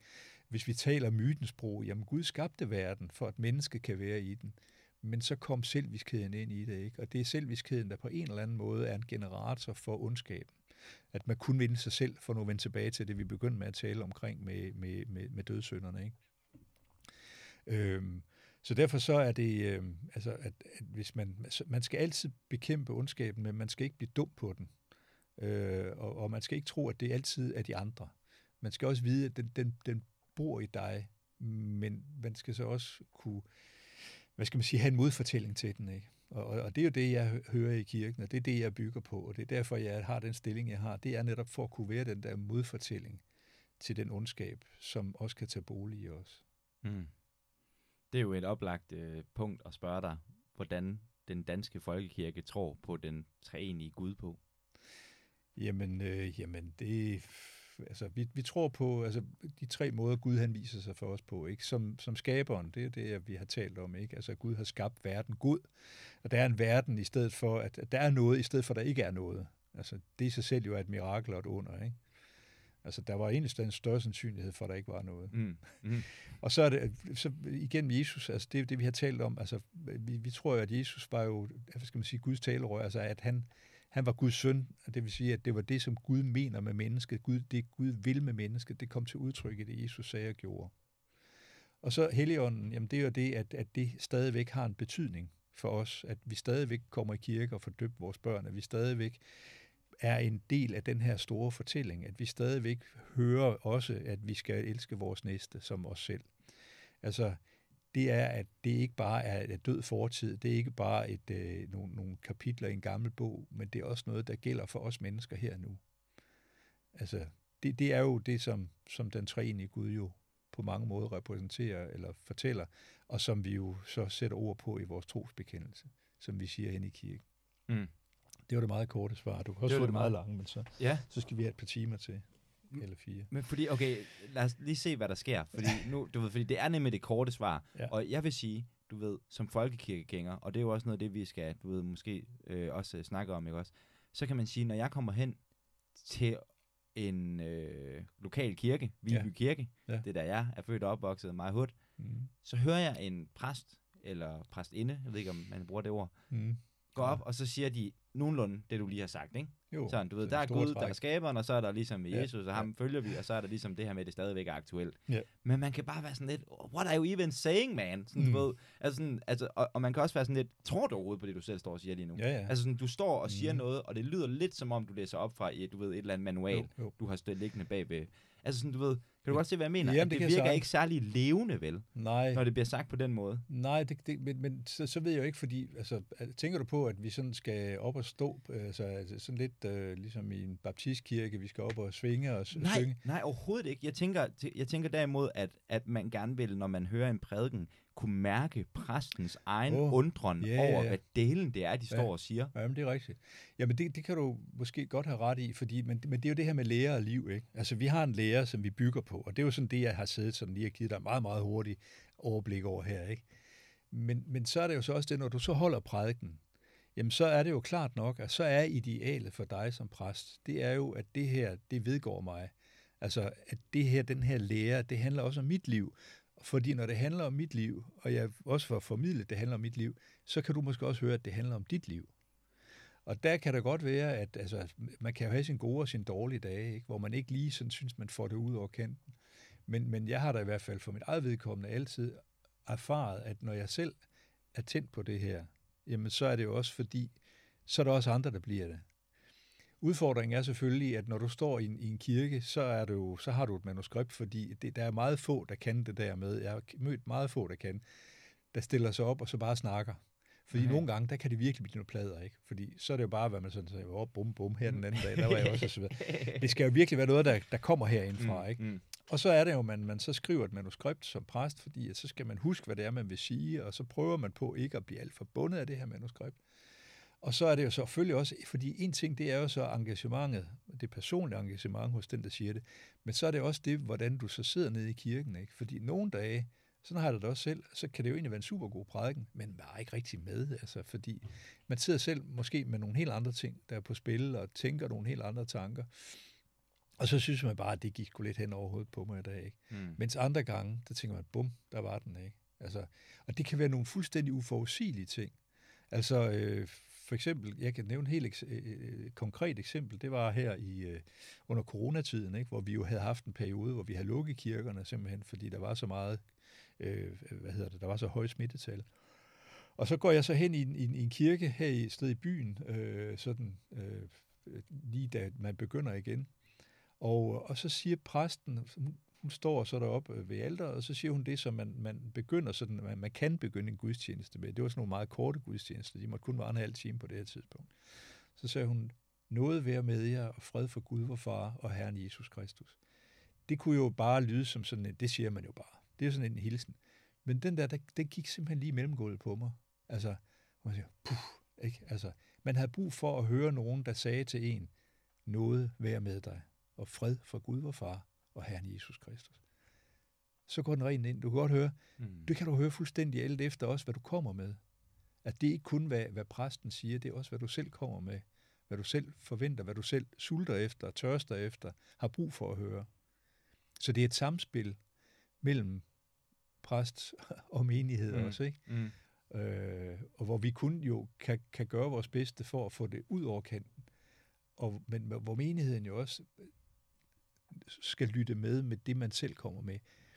Og der kan man sige, det er jo det, vi siger, jamen når den funker, altså når ordene de rammer, jamen så er det jo Helligånden, der er på spil, ikke? Fordi så sker der noget imellem os. Ikke? Fordi så bliver du et andet menneske. Du får lige pludselig ændret dit syn på verden. Det kan være en, en lille bitte ting, hvor du tænker, nå ja, og hvor du tænker, åh, det havde jeg brug for at høre. Det, var, det, det trøster mig, det giver mig håb, det giver mig mod jamen så er der noget, der virker. Så er der noget, der fungerer ud over, at det bare er en eller anden øh, kommunikation, der siger, at du ikke have et glas vand eller et eller andet. Men, men her er der et menneske, der kalder på dig, der har noget at sige til dig, som ikke er det menneskes eget, men som nogle ord, som kommer til dig gennem det menneske. Et andet sted fra. Hmm. Århundrede gamle ord, som lige pludselig rammer dig i mellemgulvet, her og nu i 2021, hvor du sidder og lytter. Ikke? Så, er der sker, så er det fordi, der sker noget. Fuldstændig. Der sker i hvert fald lidt andet lige her, ja, når det du er sidder godt. og siger det her. det er godt. Men kan du, kan, du ved, med udgangspunkt i det, ikke? Altså sådan, kan, kan du godt nogle gange ære dig over, at, øh, at man som præst, altså selve embedet, byder en, at man hver uge skal gå op og levere den der satans, undskyld. Det siger den, de så ikke. Ja, nej, den prædike der. Ikke? Altså sådan, at, altså sådan, kan, du har vel også haft, har du haft øjeblikket som præst, hvor du sådan, okay, nu ja, ja. Fandme, men den er den ja. to, vi skulle bare på rutinen. Ja, ja, selvfølgelig. Der er jo dage, hvor man simpelthen bare ikke har haft tid til det, eller man tænker på alt muligt andet, eller man kan være for presset, ikke? og hvor det bare ikke kører. Sådan har vi jo alle sammen dage på arbejdet. Ikke? Men, men, men vi skylder selvfølgelig, altså det, det, det tror jeg, at alle præster vil kunne sige, jamen vi, vi, vi vil rigtig gerne have, at vi kommer ud over kanten, fordi vi har noget vigtigt at sige her. Ikke? Øh, og, og det kan være hårdt arbejde. Altså, øh, nu er jeg, kan jeg jo sagtens, fordi at jeg har som biskop, der har jeg jo ikke alle søndage, jeg skal afsted, men jeg har jo været præst, hvor jeg skulle afsted hver søndag. Og der var det jo klart nok, at der var der nogle gange, hvor man tænkte, det er godt, jeg har en chance til på søndag. Fordi det her, det, det, det gik det bare ikke. Men så har jeg så også oplevet det her med netop, at, at jeg kunne stå og sige noget, hvor jeg selv var bare stod og tænkte på frokost derhjemme, ikke? fordi at det var ikke lige den dag. Men så kommer der en ned i menigheden, der siger, hvor var det godt, det du sagde der. Det betyder meget for mig, eller hvad det nu kan være. Ikke? Så siger jeg, ja, okay, jamen så handler det jo ikke kun om, hvor, hvor dygtig I er til det her, og hvor skarp jeg er. Det handler om noget andet. Det handler om det her ord, der bliver båret hen til et andet menneske, og rammer det her menneske i hjertet, og så sker der noget, som er uden for min kontrol. Mm. Det er også vigtigt at have med. Fuldstændig, og det er vel også det, altså på den måde som præst er man jo Guds tjener. Altså, ja, jamen, altså, at man jo, er ikke men, på den måde en nødvendigvis. Altså måske kan jeg også godt se, at der er lidt noget egoistisk i at tro, at man skal sidde og genopfinde kristendom hver søndag på det en eller anden måde. Ikke? Altså sådan, at det er også et eller andet sted, at man er en kustode, om man vil. Altså, jo, for, jo, for altså, du, du, jamen, du, har en, du skal have en ydmyghed, ikke? Altså, og, og det, i, som præst, så, så, så står du jo ofte altså, i, i en kirke, som er bygget 100 før dig, ikke? Og der har stået den ene præst efter den anden. Du kan stå ud og kigge på, på den her præstetavle, der nogle gange er, ikke? Den her lange række af dem, mm. der har stået her og haft det fuldstændig ligesom dig sikkert. Mm og, og, og folk har siddet der på bænken, og der sidder nogle nye hver søndag, eller det, der, der bliver en større udskiftning. Der er, tiden den går, men ordet består, som der står, mm, som der mm. står i de, på, i de gamle kirker. Ikke? Mm. Øh, og, og der er det jo, altså som præst, der, der, der får du jo altså også den hjælp, at du hviler i nogle rammer, som er ældre end dig, og som er større end dig, og har du en dag, der ikke er skide god, jamen, jamen så er der noget andet, så er det salmerne, der bliver sunget, det kan være dem, det kan være noget i ritualet, det man går til, går til nadvers, ikke? at der sker noget, øh, som, som ikke er præstens eget, men, men som jo bliver båret frem af den tradition, man står i. Mm. Altså, at, hvis jeg bare stod der alene i en, i en murstensbygning uden præstekjole på og, og, og skulle forkynde evangeliet, så kom jeg altså bare på arbejde, fordi så er det kun mig, der hviler på det her. Sådan, der er ikke de her andre ting, som er med til at bære med, som, som der er i, i, i kirkens rum. Mm. Fuldstændig. Og altså, det, altså, jeg ved ikke, jeg ved ikke, om du som præst, det, altså, også kan blive, det kan du helt sikkert, men jeg kan nogle gange blive, altså, fuldstændig sådan stoked af, at den her kirke, den findes. Jamen. Altså sådan, at, at der er bare den her tradition, yeah. der har kørt i 2000 år. Og især når man kigger på de der sådan værtslige produkter af det, altså sådan det der med at tænke på, at det er sådan øh, den vestlige verden, og også til en mm. del, du ved, den østlige verdens kollektive bevidsthed, der har frembragt de her gigantiske katedraler ja, og kirker ja, ja, ja. og så videre, ikke? Jo. Altså det, det, det er jo et eller andet sted fuldstændig vanvittigt, ikke? At vi er jo. dedikeret til et eller andet idé, ja. og så kan man bare skabe noget af det smukkeste ja. materie, ja. der overhovedet er lavet. Jamen, det er rigtigt. Og det er jo derfor, altså netop det der med, med, med kirkerne, der ligger hen i byen, ikke? Altså for eksempel nu, hvor vi sidder, ikke? Med, med, der ligger Domkirken derhen, og der ligger Fruekirke, der ligger alle de der kirker, som vi færdes i, som ligger i vores lokalområder og, og, og rager op i bybilledet, ikke? Den her by, som jo hvor det bare tordner derud af. Hernede, hvor vi sidder, der bliver der bygget nyt hele tiden, ikke? Og det ene hus efter det andet skyder op, og der er det vældig liv. Og der ligger kirkerne, de har altid ligget der. Altså, ikke altid, men, men nogen har ligget der meget længe, og nogen har ikke ligget der så længe. Men de ligger alle sammen på en eller anden måde og, og symboliserer noget, som er meget højere end os selv, meget større end os selv, en, en kæmpe tradition, en, øh, en, en, en livsforståelse, som er lejret så dybt i vores kultur. Der ligger de her huse, som unddrager sig enhver rationalitet og, og, og sådan fornuft på den måde, ikke? Hvor de andre huse, jamen det er jo, der, der får vi masser af underholdning, der kan vi købe lækker mad, der kan vi bo, der kan vi så videre. Men her i huset, det er noget andet, det er noget højere, noget større, noget vi ikke kan gribe om, som vi aldrig bliver færdige med, som de her huse er bygget på. Og det synes jeg er en fantastisk øh, og byggelig ting at tænke på i virkeligheden. Mm. Ikke? Mm. Altså også for, og det ved jeg også, det gælder også for mange, som ikke nødvendigvis kommer i kirke om søndagen, at bare det der, det hus, der ligger der og peger på noget andet, det betyder noget. Og det der, altså bare det at gå derind, altså hvis du står inde i domkirken, og folk de kommer ind, det her tit lader mærke til, ikke? at de kan komme udefra øh, og, og, og gå og grine og, og larme højt. Ved det øjeblik, man træder ind, puh, så falder stemmerne, ikke? fordi der er bare noget andet på ferie her. Ikke? Og, så, og hvad der, der, der kommer så mange mennesker forbi. Altså nu kommer jeg jo mest i domkirken, og der kan jeg se, hvor stor tilstrømning der er af mennesker, fordi at her er der noget andet på ferie, som rummet jo i sin indretning og i sit lysindfald og sin historie jo er med til at pege på og tale om, hvor man hele tiden tænker, hold da op, altså, hvor vil jeg egentlig gerne kunne vide alt om, altså sætte mig ind i den her kæmpe tradition, og alle de her spændende, hver eneste lille billede derinde har jo en enorm historie bag sig, ikke? Altså, man bliver aldrig færdig med det rum, simpelthen. Mm. Altså, jeg kan jo vældig godt lide også bare gå forbi en gang imellem og, og, og være der, så mange andre mennesker i øvrigt også har det. Mm. Simpelthen bare besøge kirken? Bare være der. Ja. Altså, fordi at der træder man lige pludselig ind i en, i en sammenhæng, som er så meget større end en selv. Mm. Og, det er det, og, og, ved du hvad, jeg synes, der er så altså, herligt og paradoxalt og, og fedt ved også den kristne tradition måske der, ikke? det er, at, sådan, at vi bygger de her gigantiske, øh, imponerende, sådan rent arkitektoniske byggerier, som koster mange penge jo. Altså, som er, altså på den måde er... De koster kassen, ja. De koster kassen, ikke? Mm. Og deres formål er at kunne bringe mennesket i et eller andet form for ro og kontemplativ tilstand. Ja, at, at sende mennesket ud i verden igen. Altså, mm. komme ind, kalde mennesket ind, og så sende dem ud i verden igen, og måske med et helt andet perspektiv på tingene, hvor mm. man ser sit medmenneske på den måde, man gjorde før. Mm. Ikke? Altså, øh, og, og det er jo et kæmpe overskudsfænomen, at vi kan sådan noget. Mm. Og det er jo også, altså, igen, altså, tror jeg også, altså i de her år, hvis man sådan, sådan kigger lidt længere væk end, end vores egen andendam, så meget det, der karakteriserer verden i øjeblikket, det er jo, at, at, øh, at, at, at rigtig mange øh, regimer og styreformer har svært ved at tå, altså, øh, har, kan ikke acceptere religion, fordi at, at netop når mennesket er religiøst, så er det svært at styre. Fordi at der har man, et, et, der har man nogle værdier, som, som går dybere end, end regimet. Ikke? Øhm, og, og vi ser det jo også i forbindelse med den her nationalisme, som, som griber verden i øjeblikket, ikke? At, at det går tit ud over den der religion, fordi man ser, her er der et menneske, som, som med sin tro unddrager sig de værdier, vi vil have, det menneske skal have. Så derfor så er det virkelig for mig at se, at de helt store udfordringer i vores tid internationalt, det er den her religionsfrihed, som for mig at se en menneskeret, at den i den grad bliver trådt under fodet i, i rigtig mange sammenhænge. Og der skal vi virkelig prises lykkelige for, at vi har det, at at vi har den mulighed, og vi har de steder, og vi har de huse, vi har den frihed til at gå derind, eller til at blive væk, eller hvad det nu kan være, som vi har. Mm. Men du må vel lave dig en lille smule over, at så mange vælger at blive væk.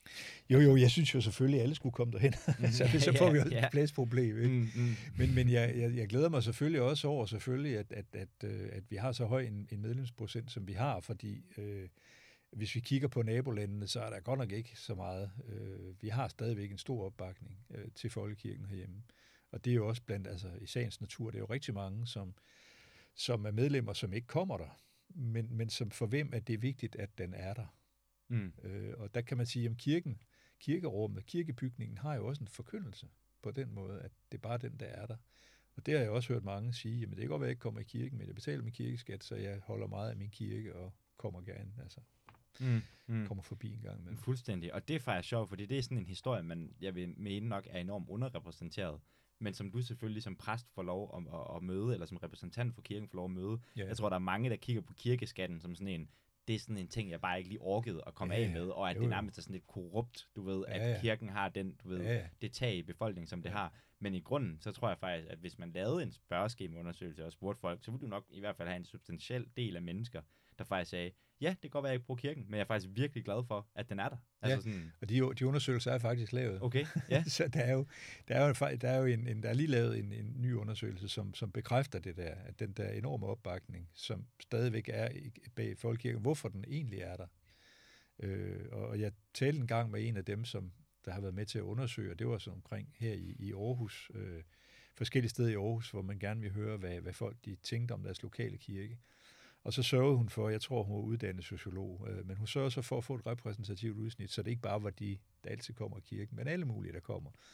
Og så spørger, har du tid til at komme her og sige lidt om det her? Og ja, det kan vi da godt. Og så spørger hun, hvad, hvad tænker I om jeres lokale kirke? Og så tænder hun fra båndoptageren, og så går hun, ikke? fordi så skulle folk have lov til selv at diskutere. Og der, der begynder det jo meget netop tit, det der, ah, det er jo ikke noget, der siger mig så meget. Jeg kommer der ikke så tit, og det er bare fordi, jeg ikke har fået taget mig sammen til at melde mig ud. Men så går der ikke ret lang tid før, at der er helt andre ting, der begynder at komme frem. Ikke? Altså for forskellige forestillinger om, hvad det egentlig er, der er vigtigt her, og hvad det egentlig er, man, man søger, hvad det er, man savner, og hvorfor man egentlig gerne vil have, den er der, og så videre. Ikke? Altså, det går tit meget dybere, det, det, det rammer noget andet end det første rationelle argument, der kommer op, som handler om medlemskabet. Men der er noget andet også, som gør, at vi bliver, som måske kan være svært at sætte ord på, medmindre man virkelig tager sig tid til det. Hmm. Spændende. Og det siger jo også bare et eller andet noget om, at, sådan, at du har en kirke, der er måske repræsenteret konkret i, at den hedder Den Danske Folkekirke. Det er en ja. organisation, folk får løn, du ved, der, der skal skrives nogle mails, ikke også? Jo, altså, du jo, ved, der det. er et kæmpestort apparat, mm. hvad det angår. Men, men det er netop også for, at, at det, det er der som et tilbud hele tiden. Mm. Og som, mm. som befolkningen jo så også i stor grad jo faktisk benytter sig af. Mm, fuldstændig. Og også bare, at du kan jo ikke, altså du kan aldrig nogensinde slippe af med det faktum, at menneskets konstitution har et eller andet form for religiøst element. Nej, det, det ligger dybt i os. Mm. Altså, det ligger dybt i os. Vil du, sige, vil du sige, at I som folkekirke på den måde, altså, du ved, jeg tror, og det er måske også en personlighedsting, men for mig, der betyder det religiøse sindssygt meget mm. i, min, i min hverdag. Ja. Altså sådan, det, det, det er bare noget, der ligger mig nært. Ja. Øhm, vil du, jeg kan godt være bange for nogle gange, at folkekirken ikke gør alt det, den kunne gøre for at ikke den religiøse ja. øh, del af mennesket. Ja. Jamen det, det, det, øh, det tror jeg, du har, du har ret i. Altså, at, at vi er jo mange forskellige til, vi, vi er mange forskellige danskere. Vi får så mange modeller, som der står. Mm. Og der er det klart også, at der er forskellige ting, man søger efter i kirken. Ikke? Og, og der har jeg også hørt øh, flere, der som dig siger, jamen det er da sådan et helt grundreligiøst element. Ikke? Det er underet, og det man kan øh, stille sig, den der forundringsparathed, som en har sagt, ikke? Så, som, men der vil jeg så også sige, at vi, vi, vi, vi, vi virker jo på rigtig mange platforme, fordi der er jo også præster, som arbejder meget målrettet med det, altså netop at kunne tale til netop de her helt grundlæggende ting. Og det tror jeg i dybest set mange præster allerede gør, øh, men, men, men vi er også hele tiden nødt til at se på, gør vi det godt nok? Altså er der andre, andre formater, vi kan spille på? Er der andre øh, er der andre steder, øh, vi kan gøre os gældende. Og, og der tænker jeg nok, at den store udfordring, vi har som folkekirke, og som vi virkelig skal være skarpe på, det er at lytte til, hvad tænker folk egentlig? Altså som det, du sidder og siger til mig nu, ikke? Øh, hvor frem for måske bare at regne med, at vi ved godt, hvad folk gerne vil have. Og, og de skal have det her det her, og, og de får den, den kendte model med, med gudstjenesten om søndagen, og så må det sådan set være nok, og de kirkelige handlinger. Det er der også mange, der er glade for. Men der er sandelig også mange, som gerne vil noget mere, og som søger noget mere og som af den grund måske synes, at de er lidt hjemløse. Og der tænker jeg, der handler det jo meget om, at man lokalt bliver god til at lytte til, hvad er det, folk tænker. Og så måske også sige, at der er nogen, der kan det her. Der er nogen, som arbejder med de her ting. Der er nogen, der er meget opmærksom på de her ting. Og det, jeg kunne sagtens pege på, på nogen, men der skulle vi måske være bedre til også at være offentlige omkring, hvem er det, der repræsenterer de forskellige, hvor kan man gå hen, hvis det er det, man søger osv. Jeg ved ikke helt, hvordan man skulle gøre det, men det var i hvert fald en mulighed. Mm. Men, men det med, altså vi har jo, øh, altså i Stifter, der har vi udgivet sådan en, en lille pamflet, som vi sender ud til menighedsrådene, som hedder Nysgerrig Folkekirke. Og det er, hvordan vi som folkekirke kan være nysgerrige på dem, som bor i sovne. Og hvad er det egentlig, de efterspørger? Hvad er det egentlig, de søger? Og hvordan kan vi få en samtale med dem og imødekomme det, som de måske synes, de savner? Øh, lidt ligesom vi gør nu her, ikke? Mm, fuldstændig. Altså jeg tror i hvert fald, at man som ung menneske, at jeg i hvert fald som ung menneske, øh, er på den måde lige nu, at jeg har mange, mange spørgsmål mm. på en eller anden måde, og, og jeg søger svar, men lige så meget som jeg søger svarene, så søger jeg jo nok et eller andet sted også bare et rum, ja. der kan rumme de spørgsmål. Altså sådan, ja, hvor, at, hvor de spørgsmål på en eller anden måde bliver taget op. Ja. Og nu har jeg så skabt det selv med det her podcast, kan man sige, ja, hvor jeg kan jamen, få lov at stille fint. kloge mennesker som dig de her spørgsmål. Men jeg tror, at jeg ikke er overhovedet alene med den, Nej. med den altså sådan, at man egentlig bare har lyst til, at der er et sted, hvor de her ting bliver ja. stillet op. Og så tror jeg, at der er mange mennesker, der måske altså også forlader sig på måske nogle, nu snakker du for eksempel om klimadebatten før, mm. at for simpelthen at få udfyldt det der tomrum og den der identitetscraving, mm. at så søger de nogle bevægelser, der ligesom kontemplerer og øh, arbejder med de her store spørgsmål. Yeah. Og der kunne jeg godt tænke nogle gange, at det, at det synes jeg ikke, folkekirken Nej. et eller andet sted er et rum for. Nej. Udover bygningerne. Bygningerne, mm. de gør det sgu ja, godt. Ja. Altså, det, det, dem kan jeg ikke sætte en finger på. Nej. Men at det ikke sådan, jeg har det ikke som om, at, sådan, at, at det er sådan et åndeligt rum, hvor vi ligesom sådan mm. på den måde sådan, kontemplerer verden. Nej. Øh, sådan i, i, i praksis. Det er det. Jo, jo, og det er den udfordring, vi har selvfølgelig ikke. Altså, og det er jo også den forpligtelse, vi har som en folkekirke, som har mange medlemmer. Det er også at være opmærksom på de mange medlemmers forskellige behov. Nu kan vi selvfølgelig ikke, fordi vi er jo meget forskellige. Vi er gudskelov, og vi bliver mere og mere forskellige. Vi har mange forskellige behov. Men, men jeg tænker jo netop, at i og med, at du inviterer til sådan en samtale, som du har gjort med mig i dag, jamen, så er det jo lige pludselig nogle, måske nogle ting, som opstår, ikke? hvor du kan spørge, og, og jeg kan svare, eller jeg kan spørge, og du kan svare. Og det er den der, hvad skal man sige, den der spørgende dialog, som man jo også sagtens kan få med sin egen præst.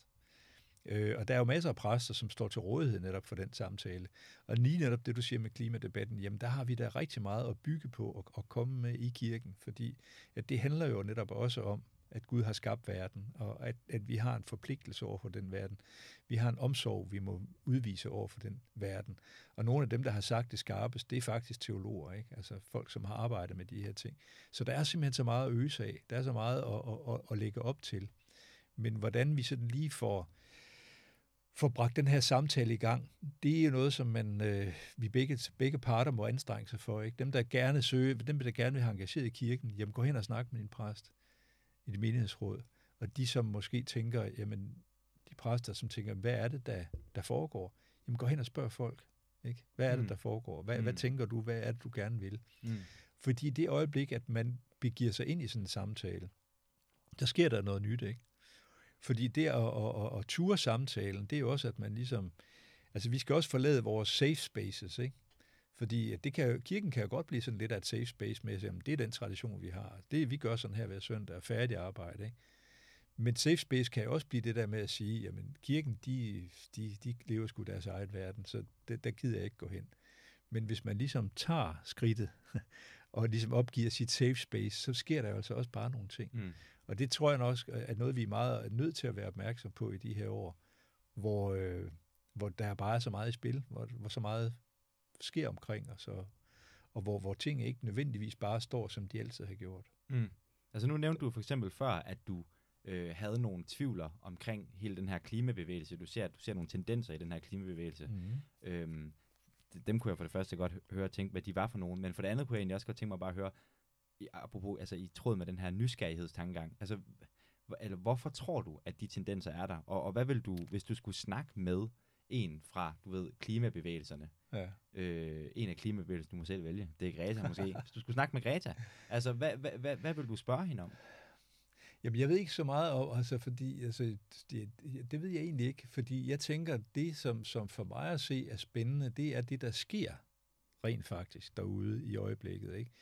Fordi at jeg, jeg, jeg fornemmede jo nok, altså der hvor jeg har været, at det der med klimaet, jamen der er der mange, der er enormt kritiske, fordi de siger, at det folk, de kan jo, altså eksperterne kan ikke blive enige. Nogle de siger, jamen vi skal simpelthen, nu er det simpelthen med at slå bak øh, i den grad, og, og andre siger, jamen herregud, altså sådan har det altid været, og der er ikke noget at være bange for.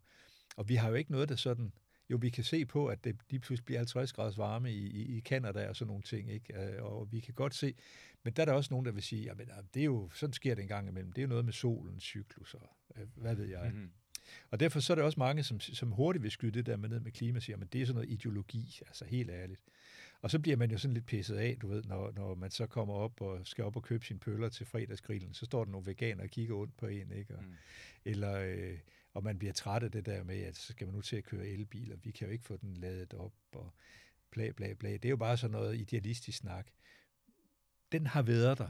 Men jeg kan bare mærke, at det, der sker nu, det er, at det begynder at røre sig fra bunden af, om jeg så må sige. Det begynder at komme op fra, det, det, det er noget, der, der, der bare breder sig, uden en, vi selv måske tænker specielt meget over det. Nu har min kone, hun lige købt en elbil, og, øh, og det er jo sådan dejligt, for jeg synes, det er en skøn bil at køre i, men hun har så også, der har vi bemærket det der med, når vi så begynder at diskutere elbiler, så er der altid nogen, der sådan lige, ah, det, er det ikke sådan lidt vildt? Hvad, hvad med, så skal I jo til at, at ind og lade op hele tiden. Og nogen, det kan sådan at gå ind på Facebook, der er nogen, der ligefrem bliver sure på elbilerne, mm. ikke? fordi de føler, at det sådan rører ved deres privilegier til at komme ud og, og, og fyre en masse af. Men der sker jo altså bare nogle ting nedefra, ikke? Altså du kan se, at der kommer flere og flere ladestander op.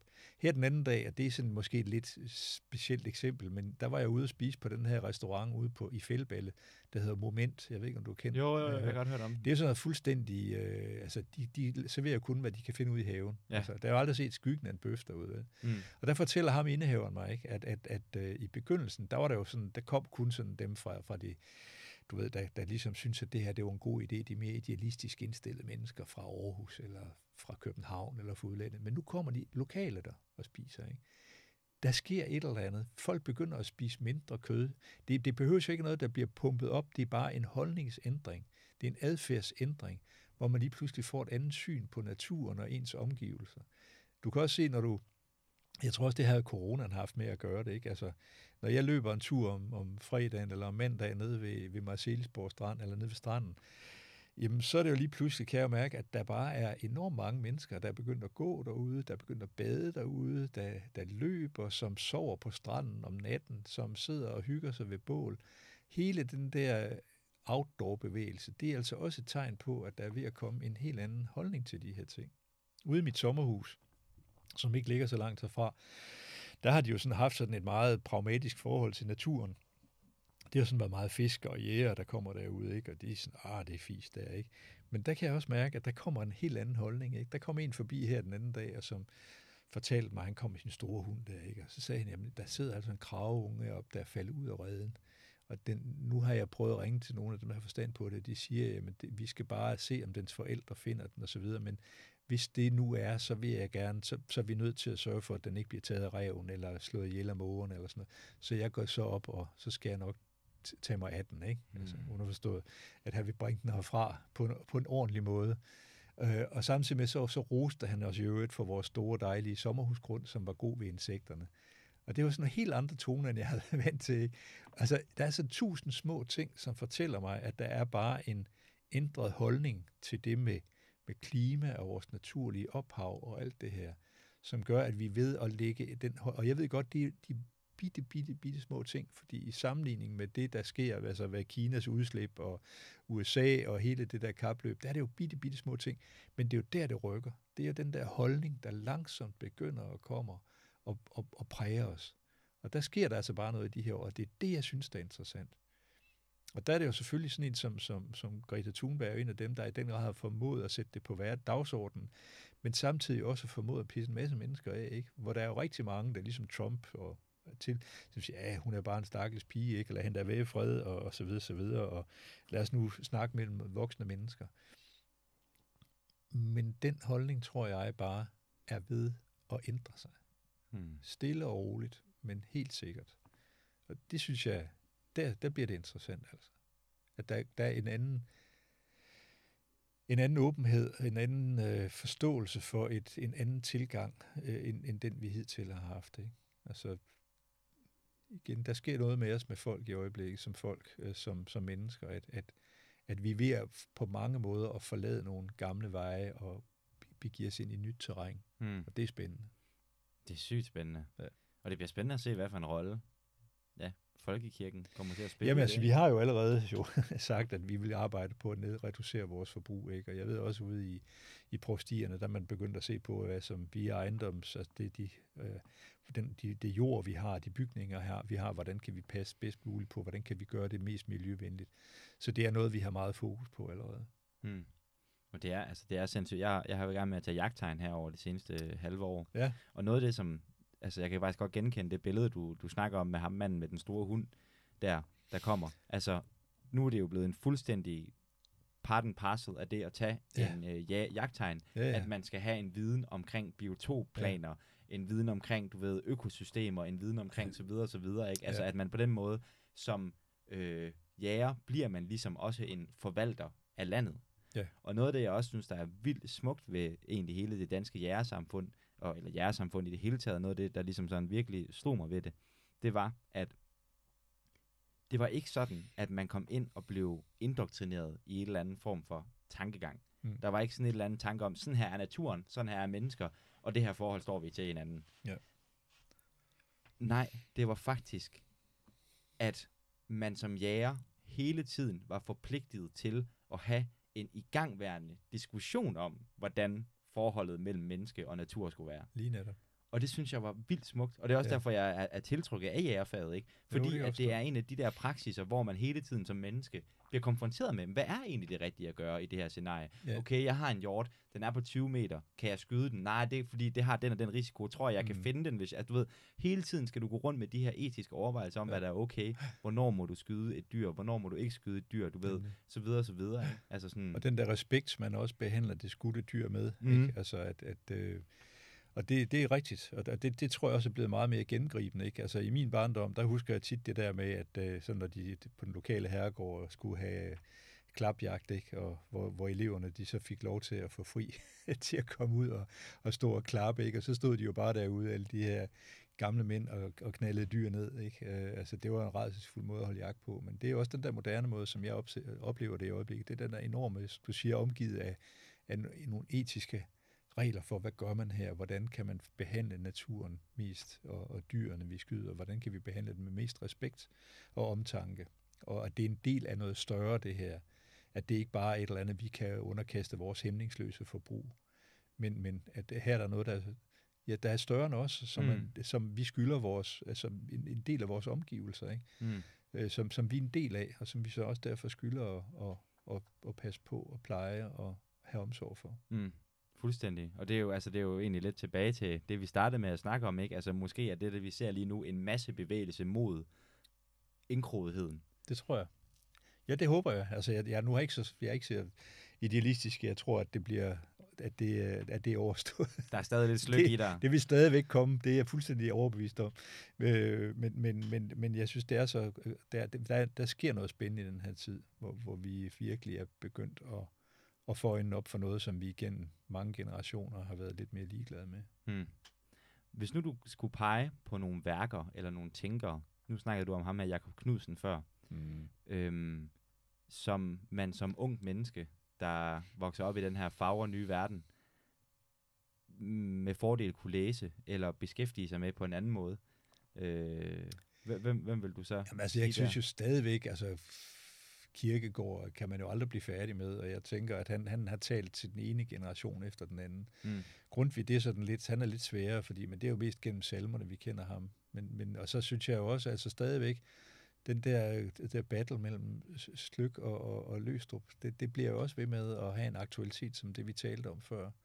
Og så kommer der altså også nye folk frem, som, som jo også øh, formår at, at skrive godt og fængende og, øh, og, og, og tale om de her ting, øh, som man med, med fordel kan, kan frekventere. Mm. Øh, er der nogen, du vil pege på der?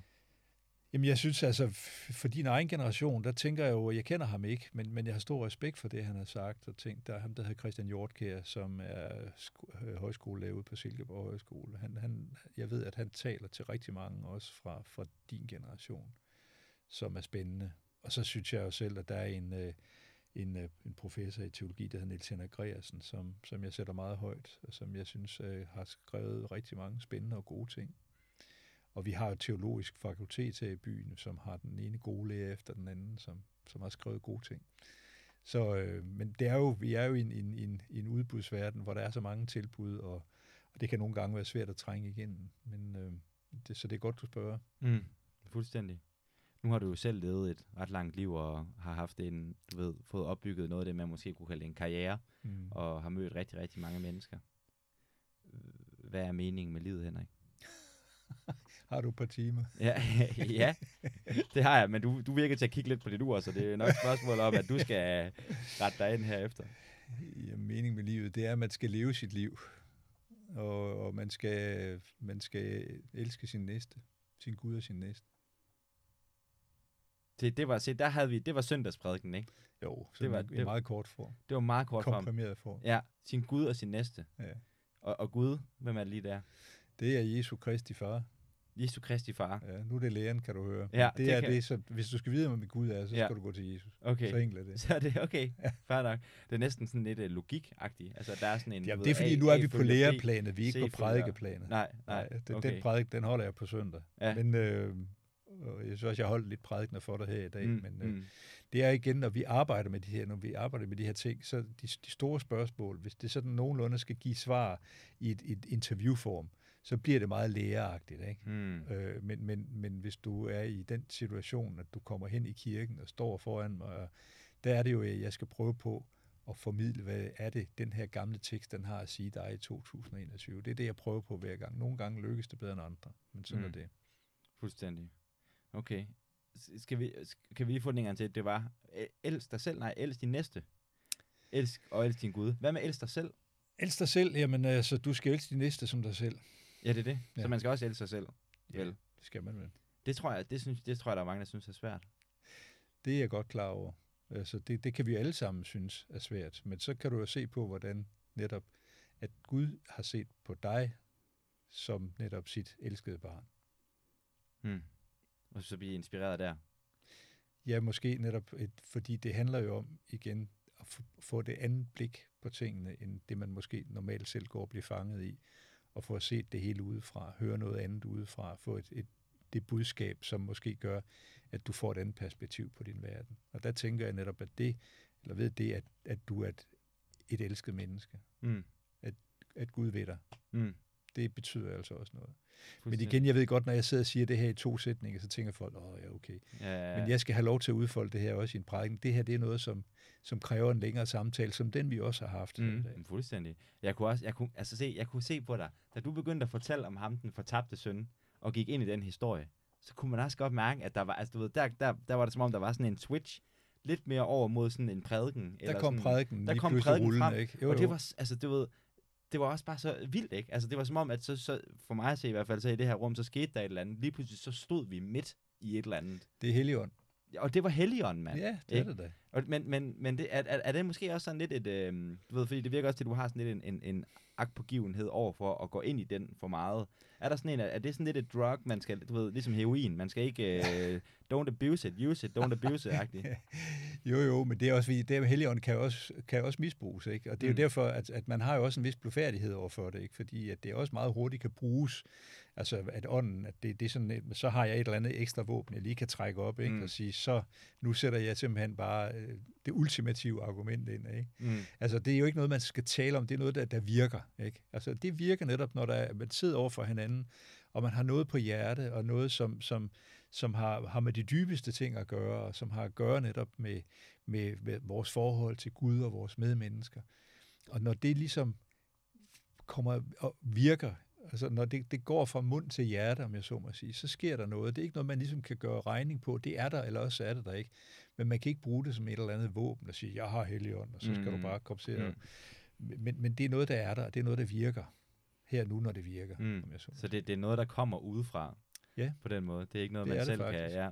Og det, det er så vildt, det der. Altså sådan, jeg, jeg kan huske, at jeg læste Durkheim, hvad hedder det, bog om øh, religiøs, altså religiøs, religiøsitetens ophav, mm. hvor han så forklarer, øh, han beskriver de her sådan trommeceremonier i ja. Aborigines, ja. Øh, hvor at han siger, altså det der med, at der er noget fuldstændig vanvittigt i, og de kaldte det jo, de, altså de gamle indfødte folk på New Zealand og Australien, men også over i Sydamerika, ikke? de kaldte det manna. Ikke? Oh, yeah. Der var en manna i ja. verden, ikke? Ja, et, eller andet, ja. et eller andet livskraft, der penetrerede alt. Ja. Og når de mødtes i de her kæmpe ceremonier, så var det jo som om, at der opstod et eller andet energi imellem dem, som ikke kunne lokaliseres ja. i noget enkelt individ. Ja, det er rigtigt. Der er sådan nogle, ja, sjovt.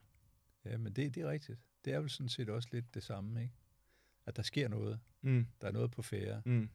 som rækker ud over os to, der sidder her. Mm. Og det er noget, der handler om, og i en kristen tradition vil vi sige netop, at det er der, hvor, hvor Gud ånder på dit hjerte. Ikke? Mm. Logos. Ja. Jamen, øh, Henrik, øh, jeg tror ikke, jeg har så meget mere at Nej, men det var, det var sørme sjovt. Ja. Og hyggeligt. Jamen, det er en kæmpe ja, fornøjelse. skal jeg ud tisse lige om det. Ja, men fuldstændig. Jamen, det er øh, varmt herinde. Kom afsted med det. Ja, det er også pissevarmt derinde. Det er det virkelig. Jamen, uh, tusind tak for det, Henrik, i hvert fald. Selv tak.